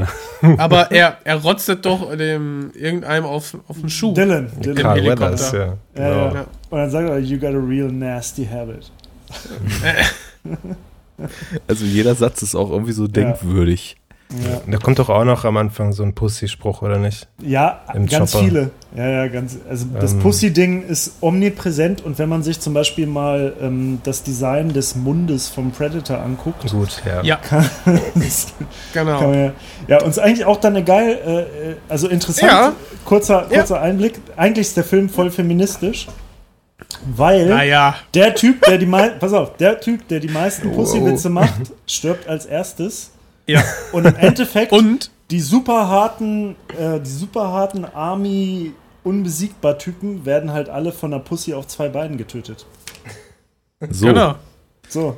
Plus dieser ganze Macho-Kack, Muskeln und äh, Knarren hilft ihnen halt kein bisschen weiter. Nee, überhaupt nicht. sondern überhaupt nicht. sie- die einzige Lösung, die halt hinten raus dann dazu führt, dass irgendwie überhaupt jemand überlebt, ist entweder eine Frau sein und diesen ganzen Gewaltscheiß von vornherein gar nicht mitmachen oder Brains entwickeln statt Muscle Ja. und Also so äh, gesehen, äh, Und, eigentlich, und- eigentlich Hashtag MeToo. Also und wovon, wo, wovon äh, äh, wird die Pussy die ganze Zeit verdeckt? Von ganz vielen Feigenblättern und bevor, bevor sie dann komplett zu sehen ist, muss er dann auch erstmal ähm, äh, hier, wie heißt es? Hier aus dem, aus, nee, aus, dem, aus dem Mittelalter, dieser, dieser Keuschheitsgürtel. ich wollte gerade sagen, der- bevor die Pussy sich mit der steirischen Eiche worden. im Kampf vereint, muss sie erstmal ihren Keuschheitsgürtel abnehmen. Ja, also wir sehen schon, wir sehen schon, Ui, der, Film, geht auch noch vier Tiefen runter in der Deep, im Deepness-Level. Also man kann auf jeden Fall. Boah, Alter, geil, ey. Unnormal, ey. Ja. Naja, und dieser, dieser Indianer-Typ, es hört nicht auf, der war übrigens auch im Knast und auch, auch wegen Belästigung von Frauen. Tja, Das- also Hat scheinbar er- ist die hat er feministische. Botschaft von Predator bei Ja. den gesamten Beteiligten oder Machern nur so bedingt angekommen. Ja, Ich also, Genau, man kann halt Wie, fragen, was dahinter steckt. Aber es ist interessant. Ähm, Ja, aber also jetzt mal so Spaß beiseite. Wir sind ja hier nicht zum Lachen. Ähm, Nein. ich finde wir haben tatsächlich. mal Arbeit vor uns. Genau, das, das ist ja, ne? Leistung wird Ja. belohnt. Ähm, ich finde tatsächlich, dass über den Verlauf das ziemlich clever gemacht ist, weil äh, so wie diese Bande halt eingeführt wird, da siehst du halt erstmal so die ultra harten, emotionslosen, schwitzenden Soldaten, die halt Ja. total über den Dingen stehen, die irgendwie mega Die fokussiert auf ihren Auftrag sind, die dann halt auch aber die schon bei der Begrüßung das Testosteron sprü- sprühen lassen und sich dann gegenseitig in einem Armdrücken in der Luft dann direkt schon mal äh, zeigen wollen, wer hier der Das geilste ist, ist. ey, das ist doch das geilste, das geilste Maskulinitäts-Testosteron abwichsen, das man jemals gesehen hat, oder? die, der Bizeps-Shot ist das größte überhaupt. ja, Das ist auf jeden Fall. Aber ich Und dann das Grinsen halt von Arnold, als er gewinnt. ja. Push too many matter? pencils. What's the matter? What's the matter, Dylan? Ja, vor allem der, der Spruch dann auch, what's the matter? The CIA got you pushing too many pencils. Da steckt ja auch total viel von diesem 80er-Geist drin. So halt, Soldaten sind halt die einzigen richtigen Männer, ne? Und Ja, ja, dadurch, dass halt er bei diesem Männlichkeitsbattle, diesem Bizeps-Show-Off da äh, Kraft, kräftemäßig unterliegt, äh, dadurch ist er dann halt auch irgendwie gleich in seiner Männlichkeit total beschnitten. Und das geht dann Ja. einher mit, er ist halt kein äh, echter Soldat mehr, der in the field kämpft, sondern ist halt zum Sesselpupser geworden, was halt per se auch schon wieder viel weniger männlich ist, als mit Ja. einem M16 Obwohl er halt irgendwo Leute trotzdem die krasse. Maschine ist und so mit zwei Ja, MP5s fuck, genau. rumläuft und so, ne? Also, Ja, ja. ähm, Aber, äh, aber es wird auch erstmal klar, er gehört halt nicht zu ja, dem, genau, zum klar. Team. Wird Er ist halt direkt auf der. den Schuh gerotzt und so. Ja. Genau, er ist der CIA. Seine Autorität wird nicht ak akzeptiert so. Genau, genau. Direkt klar gemacht.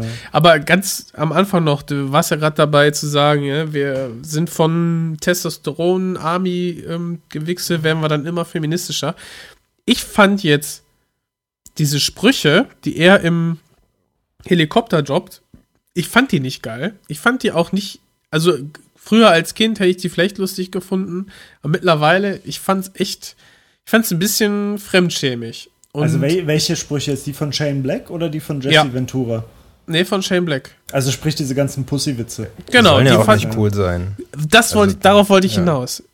Die sollen doch nicht cool sein. Das hat, Mhm. das haben die doch von Anfang an schon mehr oder weniger so klargestellt. Und auch die Reaktionen von den, von den anderen Army-Typen im Helikopter, die waren, die waren ja auch so, ah, mit deinen doofen ja. Witzen. Ja, ja, ist noch freundlich ausgedrückt. So, Ja ne? gut, also ich meine, es ist jetzt natürlich schon, also man muss, es ist natürlich schon ein bisschen weit hergeholt, da jetzt ganz klar eindeutig irgendwie so äh, ähm, bewusste feministische Untertöne drin zu erkennen. So, das weiß ich jetzt halt nicht so. Ne? Aber Also ich ich finde, das find passt. Ich finde dein, ja, jetzt nicht die so- Demontage von diesem Testo-Action, Genau. das, Ja, das ja, ist es so ja. ein bisschen. ja, Das ja. ist es halt eher. Also ich meine, Ja. darauf wollte ich Ne? eben so hinaus, die, die werden dann halt eben erstmal als die Ultramaschinen, die halt so nach 80er Action-Standards äh, in diesen, so wie in diesen ganzen anderen Filmen halt es einfach total unreflektiert gezeigt wird, werden die halt so als die Megatanks eingeführt Ja. und dann während die ja, dann und, eben und so durch werden, und das steigert sich ja noch. Also Ja, in genau. der ersten Hälfte des Films wird das ja quasi bis ins Absurdeste äh, gesteigert, Ja. als sie dann halt diese Szene haben, wo sie da halt äh, ähm, dieses, diese, diese Latino-Thugs da halt hochnehmen, ja. Ja. Aber das ist ja auch voll geil, weil das zeigt ja eigentlich umso mehr, also das, das betont ja eigentlich die Bedrohlichkeit des Predators, ne? Weil es wird halt erstmal total krass aufgebaut, okay, hier ist das Heftigste, was die Menschheit zu bieten hat, so. Hier sind so die, die ultimativen Motherfucker, so, mit denen willst du dich halt nicht anlegen, so, ja. Es gibt kein Problem auf der Welt, was die nicht lösen können. Aber, also du musst quasi schon das Universum verlassen. Du musst halt Außerirdische holen. Äh, Das um Universum Match- verlassen wird schwer, aber ja, also nicht das, also die Welt, den Kosmos. Du musst das, du musst das irdische, du musst das irdische verlassen, um quasi einen Antagonisten zu finden, der, der selber so krass ist, dass er mit denen fertig wird. Ne? Und ich finde diesen, äh, das finde ich halt voll cool. Also das ist, hat halt einfach so voll die Wirkung, weil du die erstmal so total hoch pushst, ne? Und dann siehst du aber ja, wie der Predator im Grunde genommen die ja nach und nach eigentlich in, in einer Art Spiel halt Ja. dezimiert, Ja. so, ne? Und wie die halt einfach, also trotzdem nicht wirklich Match sind für ihn, so, ne? Zumindest anfangs. Und äh, das ist, finde ich, eigentlich so ein ganz, ganz geiler Move und halt auch wieder total untypisch, äh, wenn man es mit diesen anderen Filmen vergleicht, weil Mhm. es ist halt nur eine Zeit lang und vordergründig dieses typische Thema, ja hier äh, unbesiegbare Mega-Muskel-Militärtypen so äh, und in den anderen Filmen zieht sich das ja immer so, also hört das ja nicht auf. Ich meine, guck dir Kommando an, so, ja. Bei, Genau, bei genau. Kommando ähm, äh, hört das halt nie auf, diese, diese Unbesiegbarkeit halt einfach von immer mehr. Schwarzenegger. Ja, Ja, genau. und- Es wird Also einfach der- immer nur weiter hochge, hochgepusht. Genau. So, ne? Wollte ich gerade sagen, der Kommando-Ani ist der Ani, der am Anfang des Films aussteigt. Der hat einfach nur die eine Insel Genau. gerade gesäubert, ist in den Chopper gestiegen Ja. und jetzt Ja. zu der geflogen. Genau. Das ist, Genau. das ist der Ani. Und, das dann fängt ich- ja. Ja? Also das finde ich halt geil gemacht irgendwie. Das ist irgendwie äh, geiler Spannungsaufbau einerseits und halt auch so, äh, ja, also es gibt dem Ganzen so Gravitas, ne? So, so Gewicht halt irgendwie. Es ist ja auch eigentlich das Intro halt, ne? Das kann man irgendwie, so das, das Akt 1 meinetwegen. Das Ende Ja, von Akt genau. 1 ist halt dann irgendwie äh, nach dem Camp. Ja, genau. Ja. Und dann geht Wenn ja der Film halt eigentlich haben. auch. Ja, genau, wenn sie fertig sind da. Und dann geht ja der Film erst so richtig los. Dann kommt erst irgendwie der namensgebende Bösewicht und so weiter und so fort. Klar, du hast vorher schon die Hinweise mit den Aufgehängten da. Wir, wir können das ja kurz abhandeln, ne? Wir haben wir ja noch nicht gemacht. Also die treffen nee, sich da also, am Anfang. Also können, können wir Dann, machen, äh, aber wir sind ja noch nicht mal fertig mit diesem ganzen Drumrum. Ich dachte, wir waren schon längst bei dem Nee, beim, halt bei der natürlich Muskelbegrüßung. Halt, wir sind, wir sind Ja. halt krass ins Inhaltliche schon wieder abgedriftet. Das- so, wie immer. fordert der Film wohl so. Ich wollte da aber halt noch zu sagen, dass es eben auch nicht selbstverständlich ist, so was du gerade beschrieben hast, dass man diese Typen, so wie sie eingeführt werden und wie diese ganze Sequenz, die, glaube ich, echt ganz gut so als erster Akt aufgeht, bis die dieses Camp gestürmt und äh, zu Schutt und Asche gelegt haben, wie die da dargestellt werden, weil das macht ja, das ist ja auch inszenatorisch einfach vom Handwerklichen unglaublich gut gemacht, wie das so ohne viel Worte, sondern echt nur in Bildern und das gezeigt wird, wie die miteinander agieren, völlig klar wird, dass sie halt zum einen das mega eingespielte Team sind, was halt total jeden Move des anderen schon voraussieht und wie so ein Uhrwerk zusammen funktioniert und zum anderen halt einfach komplett unbesiegbar sind. Also weil, weil jeder Ja. davon ist halt so krass, dass er in so einem typischen 80er-Film halt alleine der Protagonist sein könnte und so als ein Mann an Armee irgendwie so komplett unbesiegbar ist. Und das muss man dann ja McTiernan auch geben, dass er an der Stelle einfach inszenatorisch erstmal diesen kompletten Aufbau und diese komplette Einführung und so passive Charakterisierung, die man so mit den Figuren in so einem Actionfilm macht, einfach handwerklich richtig, richtig gut Ja, macht. Also, also ich finde, der Film ist eigentlich ein totales Lehrstück dafür. Es gibt kaum Filme, die das besser machen irgendwie. Also wo es halt Mhm. Auch da- richtig ich geil kurz ist. reingrätschen? Ja. Ja. sag mal. Wo? Äh, wo es auch richtig geil ist, finde ich, ist ja zum Beispiel der erste Terminator-Film so. Hm. Äh, da ist das auch richtig geil, wie so Figuren und äh, Plot halt so, so nebenbei, so total elegant, unaufdringlich halt einfach so geil dargestellt wird. Ne? Und aber ich finde, es gibt nicht viele Filme, wo das halt so Doch, ist es aus gibt nämlich einen Film, der ein? Jahr vorher rauskam und der es eigentlich fast identisch macht und das ist Aliens. Ja, Und, okay. und, und ich finde ich Ja, will gut, das auch nicht kleinreden, ja McTiernan Cam da macht, Cameron aber halt, ne? Zweimal Cameron. Ja, ja, klar. Das könnte halt damit zu tun haben, ne? Ja, das stimmt, ja. Aber also das äh, McTiernan macht über, überspitzt es natürlich noch ein bisschen da, durch diese Camp-Nummer, das hat Aliens ja nicht, ne? Aber ähm, trotzdem hast du halt diese Ultramaschinen, die irgendwo landen und halt eigentlich alles platt machen müssten und dann halt nach und nach fertig und dann, gemacht und werden. dann so. werden halt nur Ärsche getreten, ne? Genau. Ja. Und von daher, hast, äh, es gibt es schon Parallelen irgendwie. Und, der, und Aliens war halt ein Jahr vorher. Aber dennoch ist, ähm, ist es eine anzuerkennende Leistung da, was du gerade schon erzählt hast, was McTiernan hier macht. Ich finde Ja, gerade der, gerade der erste Akt ist, ist halt so gut, weil nach dem, also erstmal sehen wir das Camp, das Zusammentreffen der beiden Parteien, CIA und Mercenaries, die dann irgendwie zusammen auf den Job gehen und erstmal schön, ja, Armdrücken machen, um zu markieren, wer hier der geilste ist von denen. Und dann merkst du so langsam, okay, da sind ein paar dabei, die sind ein bisschen doof. Da sind ein paar dabei, ähm, die rasieren sich halt äh, einfach nur mit ihrem Schweiß und sind halt super hart und äh, sind halt, halt alle irgendwie ein gutes, eingespieltes Team und eben der CIA-Typ, dessen ja, Funktion äh, einfach nur, ja, er darf halt mitkommen und ist eher so ein Klotz am Bein, ne? Äh, als, als dass sie ihn da wirklich akzeptieren. Und dann wird ja nach und nach, werden ja auch die ganzen Grundlagen gelegt im Dschungel für den zweiten und den dritten Akt. Also, die laufen weiter, gehen durch den, okay, gehen durch den Dschungel und ähm, dann haben wir diese Charakterisierung, wie ihr schon gesagt habt, und wir lernen aber auch eine zweite Seite kennen, und zwar, dass es eben nicht nur diese dumm, dreisten, äh, hirnlosen Kampfmaschinen sind, sondern die haben halt auch sowas wie eine menschliche Seite. Wenn sie nämlich da diese, ja, gehäuteten anderen äh, Menschen quasi sehen, die vom Baum hängen. Und vorher auch diesen Piloten, dass der ja quasi auch irgendwie zerfetzt da irgendwie im Helikopter liegt, ne, oben noch im Baum. Dann merkst du auch, okay, äh, die haben auch schon Empathie. Und da geht's halt immer weiter. Wir, wir, wir sehen ähm, dann diese ähm, Wärmebildkamera, wo wir dann natürlich der geübte Zuschauer weiß, okay, das ist halt der Predator und andere würden vielleicht sagen, okay, irgendwie eine Macht oder äh, irgendwie ein, ein anderer Supersoldat, der irgendwie so krasse Technik hat. Und bis zum Camp, wie ihr sagtet, ist dann ja die Charakterisierung mehr oder weniger abgeschlossen und wir wissen, okay, da existiert noch was anderes, irgendeine andere Entität äh, in diesem Dschungel. Und dann finde ich, was die dann abfeuern an dieser, an dieser Action-Szene, ne, am, am Ende ersten Drittels, das ist ja so lang, das wäre ja, also, ist ja einfach richtig krass, was der da an, an Explosionen zündet und Äh, und Action. also du Camp meinst oder- das Camp. das genau, Camp, ja, ja, Ja. Ja. genau. Übrigens, ähm, äh, wisst ihr, wer das gemacht hat? Äh, das hat derselbe, warte mal, äh, wie hieß der? Ich habe das hier irgendwo aufgeschrieben.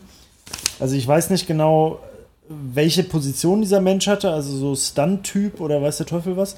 Auf jeden Fall derselbe Boom Mensch Operator. vom A-Team. Ah, okay. Und ich finde, wenn man das weiß, dann fällt es einem sofort auf so.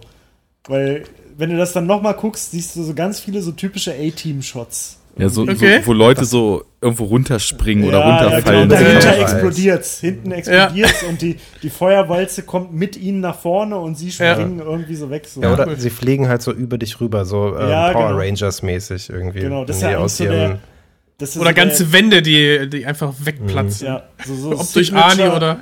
Signature A-Team-Moves halt irgendwie. Ja. Ne? Es gibt Das noch einen witzigen. Signature-Move auch in der Szene.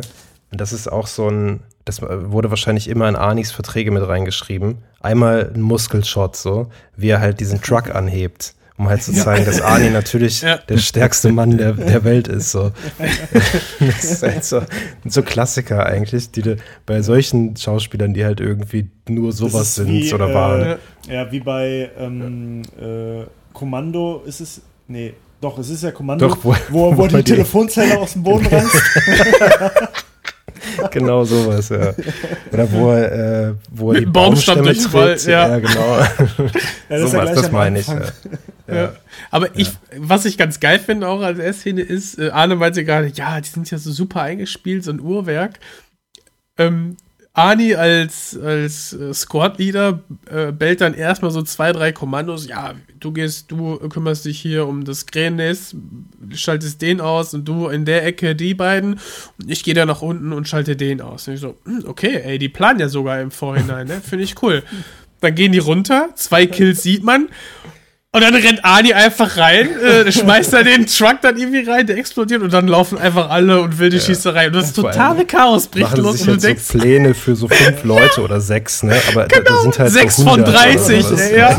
Pure anarchistische Zerstörung dann einfach. Genau. Und, und dann, dann bricht so dieses klassische 80er-Ding los, wo einfach die in den Kugelhagel Hagel reinrennen und denen passiert einfach nichts und die können halt alles wirklich- niedermähen. Als ich den nochmal jetzt geguckt habe in Vorbereitung, ich habe den ja wie gesagt echt oft gesehen, aber die Szene ist mir nochmal so krass ins Auge gesprungen, weil halt einfach niemandem was passiert von denen. Außer Niemand. natürlich der, oh, you hit, ne, I ain't got time Ja. to bleed und so, ne? Genau. Okay. Aber es sieht Aber- man ja kaum, ne? Ja, genau.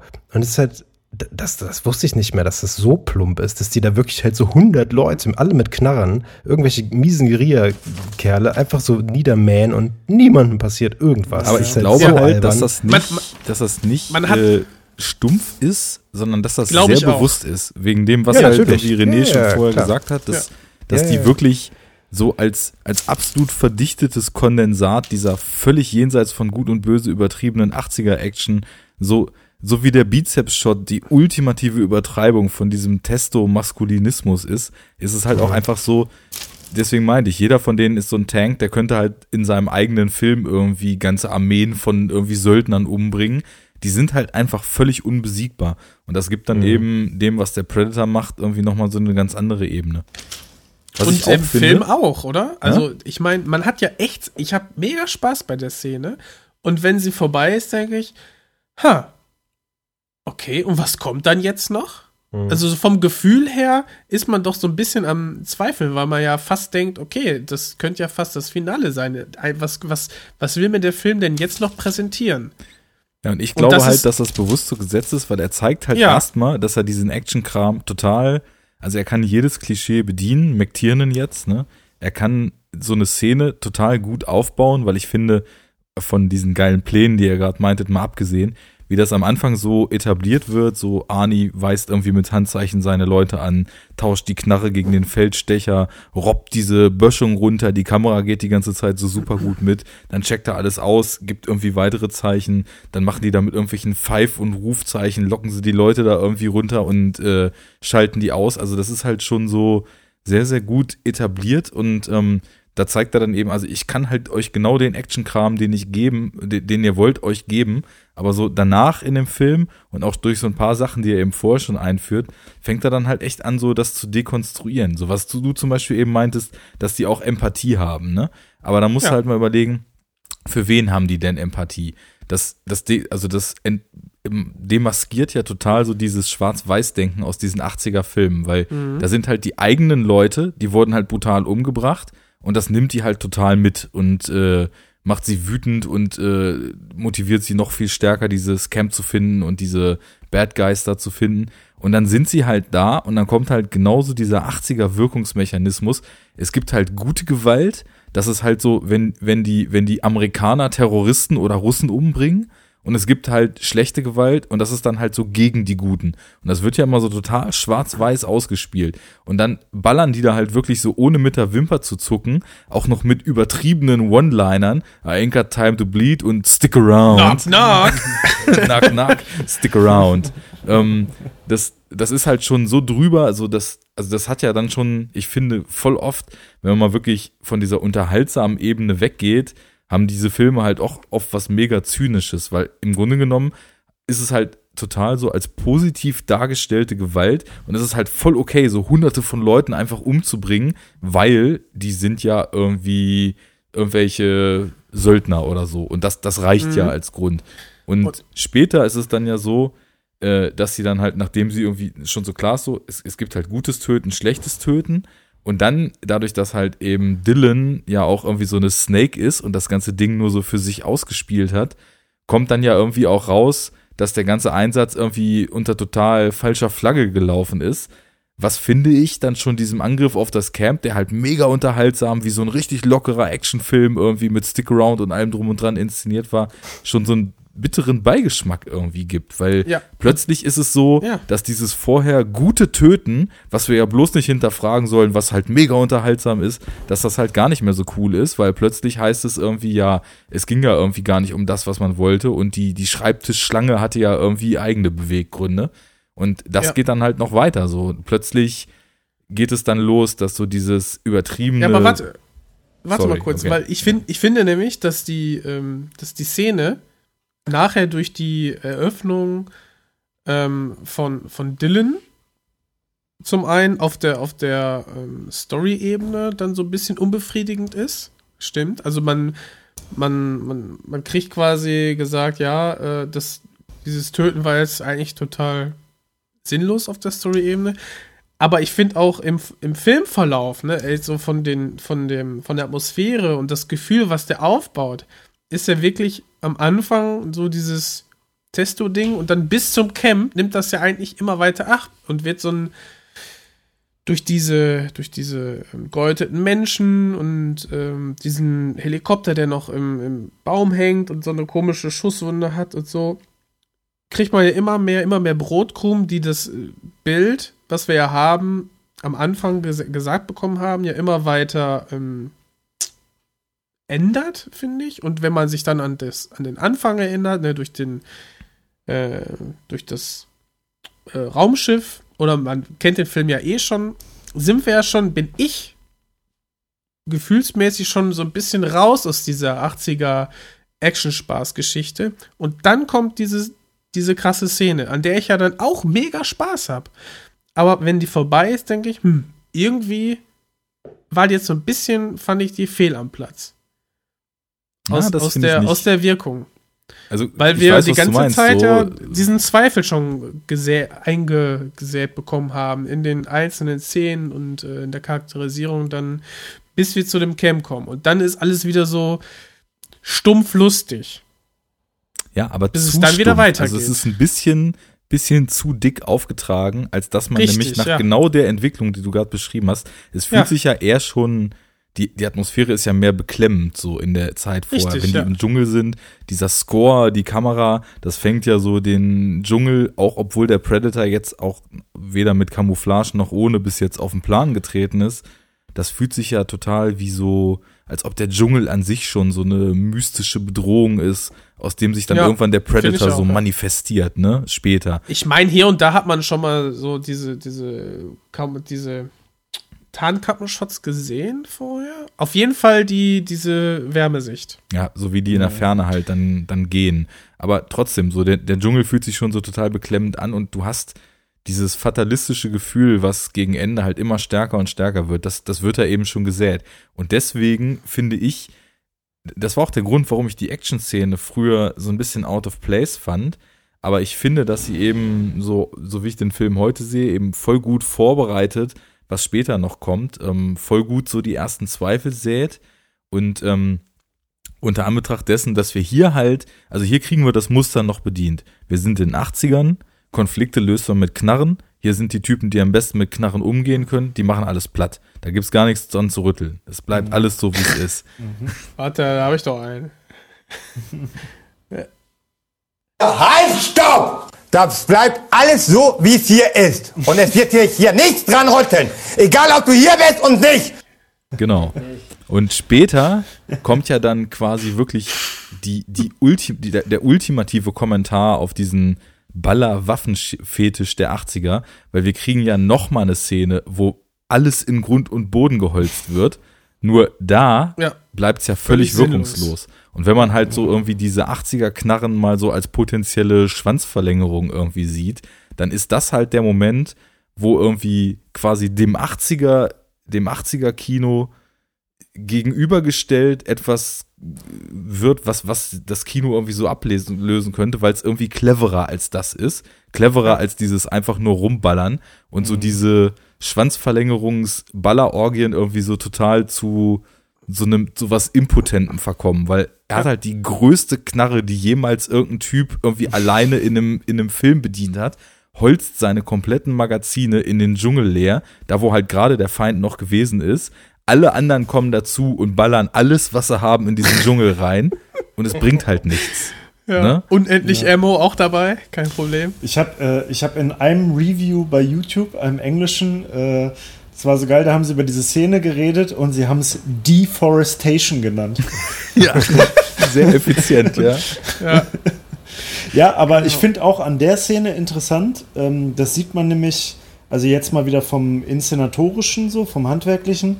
Äh, bei der Szene sieht man wie bei ganz vielen anderen Stellen im Film, äh, finde ich, das mega geile Auge für so Bilder.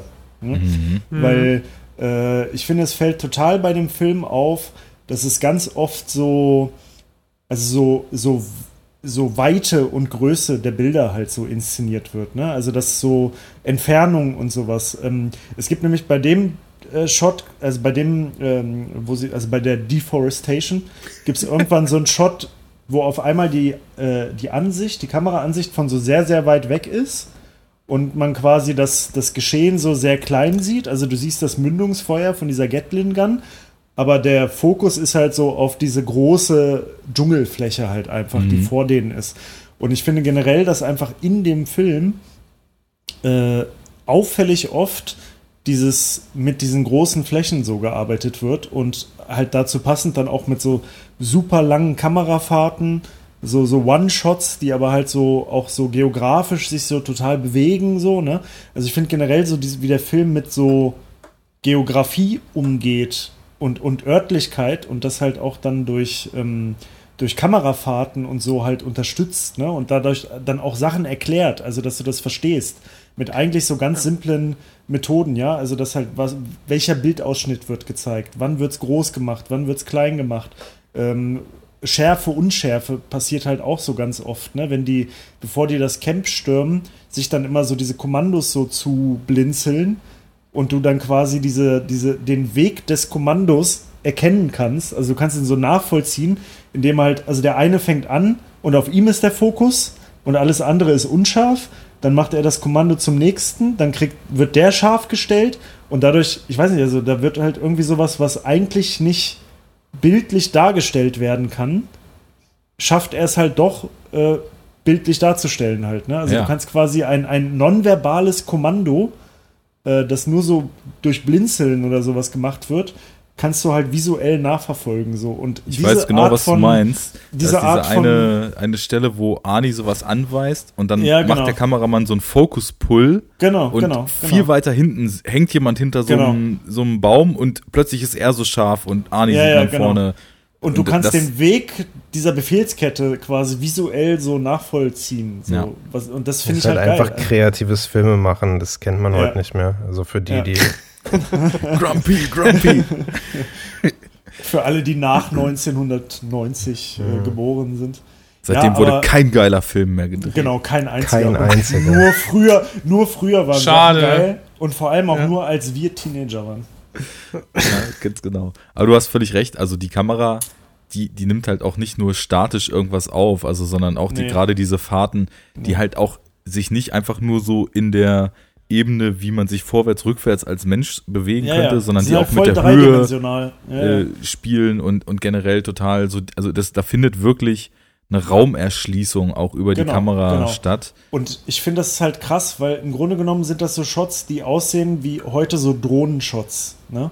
Ja, ja. das- Und die es ist ja völlig klar- fliegt und schwebt die wirklich richtig gut, Genau. die Kamera. und ja. es ist ja völlig klar, dass die halt damals ja keine Drohne hatten. So. Also es war ja tausendmal aufwendiger, das zu machen.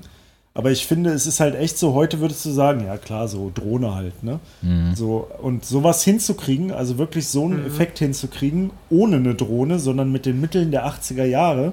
In einem dann ja Dschungel. wahrscheinlich, genau, in einem Die waren Dschungel. nicht in einem Dschungel, ne? Doch Äh, beides. doch, in Mexiko. Beides. In Mexiko Die waren- in einem Ja, aber das Dschungel ist wurde jetzt das kein, kein Urwald oder sowas, ne? Ja, aber die Äh, waren schon an, in einem echten Wald drin und Mhm. haben einige Shots im Studio gemacht. Also. Ja, und da gibt es ja auch super viel Trivia darüber, wie beschwerlich die Dreharbeiten wegen, diesem, wegen dieser Umgebung halt waren. Ne? Also die Leute sind da ja auch äh, voll oft, die waren auch körperlich oft echt an ihrem Limit so, ne? Wegen Ja, Temperaturen und all solchen Leider Geschichten. nicht so wie bei The Revenant, von daher. Schade. Hab, hab ich hier Ja. liegen, aber habe ich noch Leider nicht gesehen. verkackt. Ja. Verkauf einfach die Ja. Blu-ray wieder, René. Das ist überhaupt Nein. gar kein Verlust, wenn du das zwei Stunden Gegrunze dir nicht gibst. Arne hatet wieder. Okay. Wir haben doch gerade gesagt, nach 1990 wurde kein guter Film mehr gedreht. Also kann Revenant ja nicht gut sein. Was Mit der Ausnahme von Terminator Best- 2. Bestechende Logik. Ja. Ähm, Klare Beweiskette. Mhm. um, aber das stimmt, ich fand auch, dass, dass die im, äh, diese Dschungelshots, ich mag einfach Filme, die im, im grünen Dickicht spielen. Irgendwie äh, kann ich immer was abgewinnen.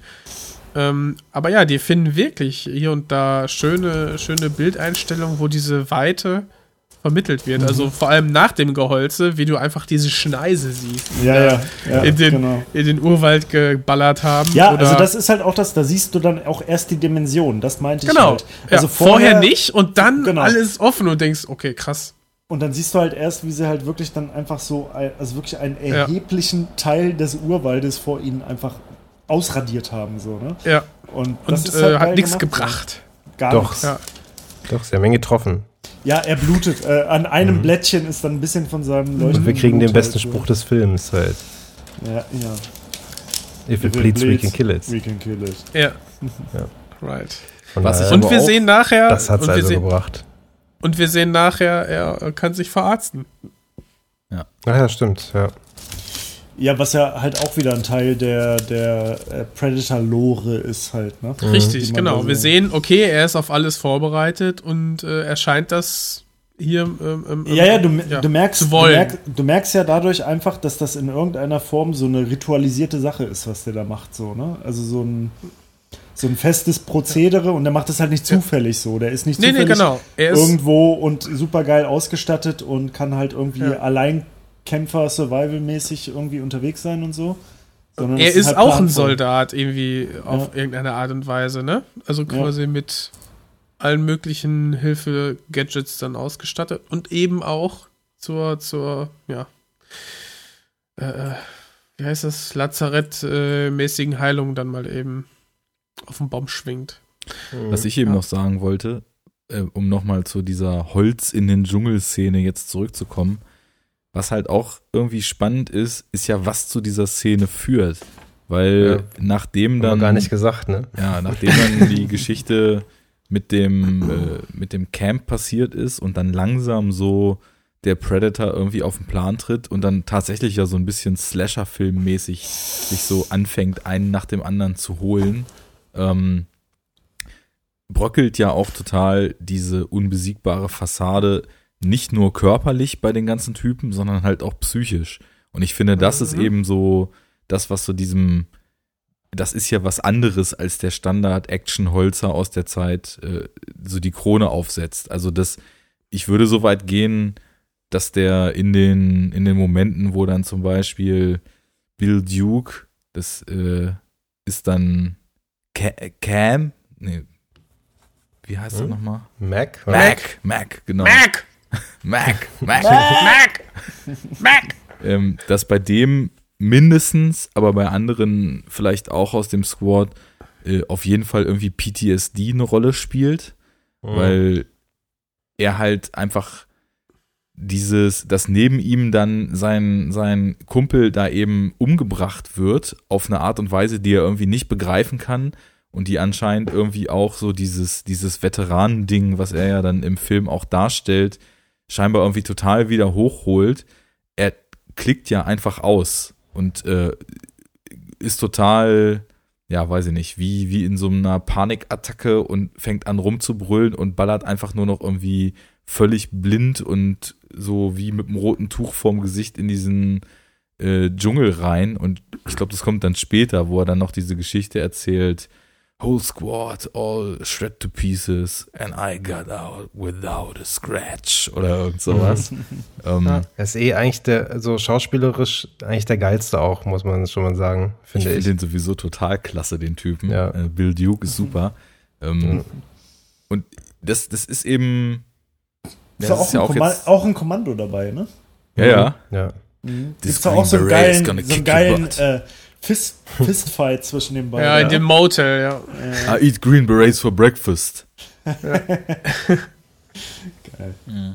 Ja, da, haben die an der Stelle schon erwähnt, dass sie irgendwie in Afghanistan waren? Ja, ne? Ich glaube, das, das kommt schon nach dem Camp irgendwie, bevor die Weckeholz-Reihe da losgeht. Ja, es wird ständig irgendwie vorherige Einsätze referenziert. Also auf jeden ja, aber Fall. das ist der einzige, der einzige Krieg, der so richtig erwähnt wird, ne? Oder Ja. also, Mhm. ja. Oder ich weiß nicht, ist ja kein offizieller Krieg, aber ne, die Armees, die da unterwegs waren gegen den bösen Russen. ich glaube. Ja, gut, das war ja so ein, das war so ein Stellvertreterkrieg. Ja, eigentlich, genau. Also, Mhm. Die haben doch die, wie war das? Die haben die Mujahideen, Ja. die haben irgendwelche unterstützt, die gegen die Russen waren, die aber eigentlich jetzt heute so als islamistische Terroristen gelten, oder? Mhm, ja, ja das war so war der, das, der ne? Anfang halt auch von, Ja. von Taliban und sowas, glaube ich. Oder nicht der Anfang, aber da, ne, da ging das, glaube ich, das erste Mal los mit dem Unterstützen äh, Ja, der örtlichen Milizen und so weiter gegen irgendwie Russen oder whatever, Ja, ja. die Ja, Armees sich genau. dann da ausgesucht haben. Ja, genau. Und da war Dutsch. Dutsch mit seiner Gang halt unterwegs.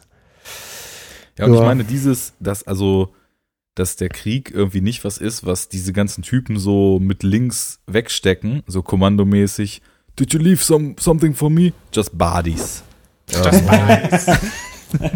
Des Badis.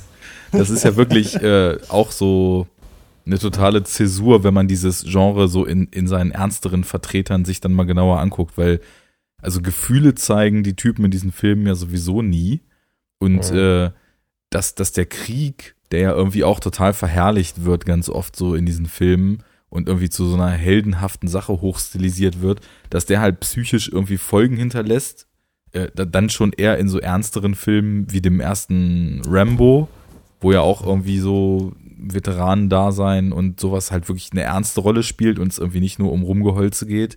Aber oft so gerade in den 80ern dann hast ja irgendwie, also so, so Gewalt, Krieg etc., das ist halt alles komplett folgenlos so. Und deswegen finde ich, dass das spielt sich hier alles total gut in die Karten. Du hast so auf der einen Seite, wie gesagt, diese, diese Impotentisierung des, des Waffengeballers. Du hast irgendwie die Fassade dieser harten Typen, die irgendwie nur krasse Sprüche kloppen und äh, alles wegballern und irgendwie totale Profis und unumstößlich sind. Diese Fassade, die eben super ins Bröckeln gerät.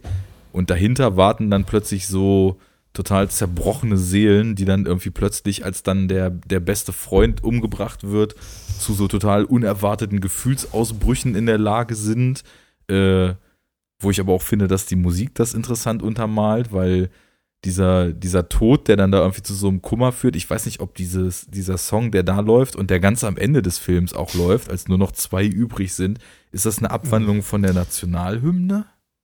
Es klingt so ein bisschen so. Ne? Ja. Aber es klingt irgendwie so, also ich, ich weiß es nicht, aber es klingt generell nach so einer Art äh, militär-zeremoniell Song. So gibt es ja manchmal. So, es gibt ja auch, es gibt ja generell auch dieses, das sieht man ja auch voll oft in so US-Filmen, wenn so ein offizielles Militärbegräbnis ist, gibt es ja. Ja. auch immer so ein, so ein typisches Stück. So, ich kann es, also ich habe es jetzt nicht im Kopf, aber wenn man es hört, ja, ja. So eine Trompete. Naja, irgendwie sowas, dass man halt immer wieder hört in so amerikanischen Filmen, die mit Militär zu tun haben. Genau. Und da muss, man F, da muss man F drücken, um Respekt zu zollen. Ja, richtig, ja. Press F now. Danke, Chat. ähm, Aber äh, die, ich fand warte, warte, zu, Achso, zu dem Rambo äh, und so weiter und auch hier jetzt Predator, ähm, das, was du da sagst, Arne, steckt da natürlich genauso wie das auch in First Blood irgendwie drin ist, aber in den 80ern und auch in den Folgejahren natürlich konsequent ignoriert wurde und wird. Ne? Also Predator ist halt der geile Ballerfilm mit dem Monster und, und äh, First Blood ist halt nicht First Blood, sondern Rambo, ja. Und Rambo ist halt der geile Typ, der rumholzt, nicht der mit PTSD irgendwie, ne? Ja. Das ist ja, das sind ja Sachen, die, die dann einfach auch, die der Film nicht explizit ausspricht. Bei, gut, bei, bei First Blood halt schon, aber Predator jetzt nicht. Die dann aber auch konsequent einfach übersehen werden oder halt so, ja, ist mir doch egal, ich will Action und so. Und das bietet der Film du ja musst auch. die Note dann auch lesen wollen, die da so drin Ja, versteckt genau. ist. Ne? Und aber wenn du Mhm. den Blick hast und wenn du, sag ich mal, so wie wir aus unserer Perspektive dann äh, im Gegensatz, sag ich mal, so zum brain gewaschten, ich gehe mit 18 zur Army, Ami, ähm, Mhm. dann eher kritisch äh, auf sowas Ja. wie Krieg, äh, bewaffnete Konflikte etc. guckst, ich finde, dann kann man das da schon ganz gut drin sehen, weil was ihr so meint, so, so ein Militärbegräbnis, das daran hat mich halt auch eben diese, diese Musik zum Beispiel in dem Moment erinnert. Ich weiß jetzt gerade gar nicht, äh, ist denn das, ist das hier Venturas Typ, der da gestorben ist, wo, wo dann Ne, Duke, äh, Also ja, ja. genau, wo, wo Also der Ah. Shane Black, der verschwindet, ja, den finden sie ja nicht wieder. ja. Und äh, genau, dann, dann ist das äh, Ventura und da, da wird er ja erstmal, dreht er ja erstmal so ab, als der dann neben Ja. ihm von dieser Gun erschossen wird und dann kommt halt diese in sich gekehrte er- Szene. Er, er sieht das ja, glaube ich, irgendwie. Irgendwas scheint er zu sehen, äh, dass er irgendwas äh, von wegen dem Dschungel war und dann er kriegt sieht er ja ja auch. die Augen vom Predator so aufleuchten. So war das, genau. Ja. Und dann noch die Geschichte von der geretteten Anne aus dem Camp, haben wir auch Genau. unterschlagen, Mhm. Die dann sagt, ja, der Dschungel äh, hat ihn sich geholt. Ja, ja. Mhm. Und dann sieht er diese, diese Bewegung ne, von, der, von der Tarnkappe, die ihn ja nicht zu 100% ihn unsichtbar macht. Und äh, dann rastet er völlig aus. Genau. Mhm. Und dann kommt Das- eben halt dieses, diese Art Das Begräbnis, baut er richtig schön auf. wo er dann plötzlich melancholisch wird und die Geschichte, die er dann auch noch erzählt, die ich Mhm. vorhin schon angesprochen hatte, das ist ja dann auch so, also es wird ja nie explizit von Vietnam gesprochen, aber das deutet ja total halt auf dieses Vietnam-Trauma auch hin, weil da redet er ja auch davon, dass sein ganzer Squad halt im Dschungel abgeschlachtet wurde, nur er Ja, aber ich glaube, da, die, das sind so, also ich glaube, es sollen keine Vietnam-Veteranen sein. Das, wie gesagt, es wird nie explizit benannt, aber Afghanistan wird explizit angesprochen. Ja, Also gut, ich meine, die können natürlich auch von einem in den anderen Krieg gegangen sein, das kann schon sein. Und äh, also generell der Film so als Vietnamkrieg-Analogie ist ja auch so eine relativ verbreitete Mhm. Lesart, ne? Dass man einfach so den Predator als Vietcong und ähm, Mhm. diese, die, also im Mhm. Grunde genommen diese Entwicklung, dass dieses hochmilitarisierte US-Militär, was trotzdem halt irgendwie zu Herrschern dort abgeschlachtet wurde, weil sie einfach so die Mittel und Methoden des Feindes nicht kannten. Wobei äh, der Predator natürlich auch krass technologisiert ist, ne? Also viel krasser halt eigentlich. Ja, noch. schon, klar, ich aber verstehe also so natürlich diese die Unsichtbarkeit Metapher. ist, Ja, ja. glaube ich, so diese Mhm. Vietcong-Analogie ist- dabei. Genau, er macht ja den, den Guerilla, die Guerillataktik. Ja, also und er ist halt- alleine gegen einen ganzen Squad. Ja, er ist halt smarter, ne? Und das war ja in Mhm. Vietnam ja auch das Ding. Also die haben ja, die haben sich ja auf ihre technische oder sagen wir mal auf ihre überlegene äh, Feuerstärke eigentlich ja nur verlassen. Ja. Die Amis, ja. Und äh, die Vietcongs haben ja quasi mit unkonventioneller Kriegsführung und äh, halt Smartheit halt einfach irgendwie den Paroli geboten. Und das macht ja der Predator irgendwie auch. Also klar, in dem Fall ist schon wirklich ein bisschen anders, weil der Predator ja tatsächlich auch technisch krass überlegen ist eigentlich, zusätzlich. Aber er ist halt auch nur einer, ne? Also ja. muss man Aber halt er lässt es ja auch nicht immer raushängen. Und wenn er, wenn er denkt, ähm, der Kampf ist ebenbürtig, ne, wie zum Beispiel dann Ja, dann macht er auch Mano Ja. a Mano so, ne? Mano Ja. a Mano mit Messer. Genau. Wie mit Billy ja, auf der Brücke. Ja. Aber noch, die Sache noch, ähm, Oder dass dieser hier, Film ja, ja. Nicht, nicht nur irgendwie, sorry, ähm, das Macho-Geballer ist. Das, das haben wir ja jetzt gesagt und das ist ja auch einfach so. Aber ich frage mich, wussten das halt auch alle, die da mitgemacht haben? Vor allem nämlich eben Arnold, weil ich finde, er ist nicht unbedingt, zu, vor allem zu dem Zeitpunkt, nicht unbedingt so ein vielschichtiger Schauspieler Nee. oder sowas gewesen. Ne? Und ähm, vielleicht auch nie geworden, ne? keine Ahnung.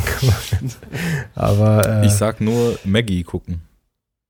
Habe ich Gut. neulich, hab ich Ja, neulich okay. gesehen tatsächlich. ja, Ja, ähm, Aber, aber, da sind, damals da sind ja Jahre nicht. zwischen. ja, Genau. ja Der hat ja- Jahrzehnte, Ja, Jahrzehnte. also der hat ja Und- schon Progress dann gehabt. Also wenn man sich dann auch Terminator 1 und 2 anschaut, ne? Ja, klar, natürlich. Genau, also, also das, das fake Grinsen von ihm äh, Ja. in 2 ist göttlich. ja, ja, aber er ist halt, er, er wird halt nie oder ist nie halt ein Stallone geworden, ne? Der zum Beispiel halt ja auch eine ähnliche Action-Ikone ist, aber halt ein viel Aber besserer Stallone Schauspieler. war auch immer anders. Ich meine, Stallone hat angefangen mit, mit, mit fucking Rocky irgendwie, ne? Da sind ja, Welten dazwischen. Ja, ja, also, ja, ja. Ähm, ja, aber der hat ja einen ähnlichen Action-Ikonenstatus auf jeden Fall gehabt. Ja, ja, also der war klar. ja eigentlich in Mhm. den 80ern immer der, der Kontrahent sozusagen von Schwarzenegger, Mhm. was diesen, diesen super Action-Star-Ikonenstatus angeht. Aber äh, er war halt einfach immer ein besserer, also ein viel besserer Schauspieler. Und er ist ja vor allem eigentlich noch viel besser als Schauspieler, ist er äh, Schreiber halt, ne? Also Drehbuchautor. Das kann er eigentlich noch besser und inszen inszenieren und so ein Zeug. Also deswegen, und das, also die Qualität erreicht Schwarzenegger halt nie oder hat sie auch nie erreicht. Dafür hat aber zum Beispiel Stallone halt auch nie so die Muskelqualität von Schwarzenegger erreicht. Die ist ja schon ziemlich äh, outstanding so. Ne? das ist auch das Wichtigste. Ja, das war halt, ja, also, in dem Kontext auf jeden Fall. Ne? Ja. ja, sagen wir es mal so, also es, es war jetzt, es gab halt auch damals ja Bodybuilder, die noch mehr Muskeln als er hatten, aber dieses krasse Charisma, was er hat, das Charisma war ist es ja. ja gemeinsam klar. mit Darauf den wollte ich auch gerade hinaus. so sein, sein USP halt damals Ja. immer. Ja. Und völlig richtig so. Also Stallone ist, der hat halt irgendwie auch eine Range und der kann auch Ja. ernste und, und äh, melancholische Rollen und so ziemlich gut. Hat er leider nur viel zu selten gemacht in seiner Karriere. Aber Seine, seine wichtigsten, bekanntesten Filme sind First Blood und Rocky und die sind genau das. ja, genau. Ne, Also, Und äh, ja, das, das, das stimmt schon alles. Und was du eben so zu, zur Eröffnung äh, dieser These eben meintest, dass du gar nicht weißt, ob das allen bewusst war, das glaube ich nämlich auch, dass er über, also wenn er Ja, da diese, das könnte, diese ja, Intention sieht so man ja. hatte, dass er bestimmt nicht allen gesagt hat, hier, wir, wir drehen jetzt einen Film, der irgendwie, also wie es eigentlich eine gute Satire macht, das Genre komplett bedient, aber irgendwie auch unterwandert, sondern ich glaube, er hat halt einfach so mit dem und dann Die Hard hinterher, hat er halt einmal so den cleveren Film, der mehr will und der irgendwie auch vieles, was so damals Standard war, einfach in Frage stellen wollte, in einem stumpfen Gewand gemacht, um halt irgendwie so die Möglichkeit zu geben, wenn du genau hinguckst, kannst du das halt sehen, aber du kannst halt eben auch äh, Action-Explosionen und dann Mudfight mit dem Predator einfach dir reinziehen und es irgendwie abfeiern. Und danach hat er dann halt den cleveren Film äh, sa- sozusagen so in, in offener Sicht gemacht, so mit Die Hard, wo es dann wirklich klar war, hier kommt unser Held echt nur durch, wenn er irgendwie smart ist und Pläne entwickelt. Und dieses, dieses ganze Rumgeballer hat jetzt einfach mal so ein Ende und äh, wir wollen irgendwie auch eine andere Ära an Actionfilmen jetzt, weil ich meine, Die Hard hat ja auch Action-Szenen und irgendwie diesen typen Action-Thriller-Plot und so weiter, aber Und ist halt ganz anders. Und, Ja. ja. Ja. Aber de, ich meine, Ani war zu dem Zeitpunkt, glaube ich, die 80er Action-Ikone. Der hat Klar. Conan ja. der Barbar gemacht. Da war, also ich, spätestens da war er, glaube ich, so bekannt als, okay, der Muskelmann aus Hollywood. Danach folgt er hier der Zerstörer, Conan der Zerstörer und Terminator. Und dann, allerspätestens war klar, okay, Arnie, der, der Muskel-Actioner. Red Sonja, okay, folgt danach. Und dann kam Phantomkommando. Ne? Phantomkommando, der City High hier und dann Preda Predator. Ja.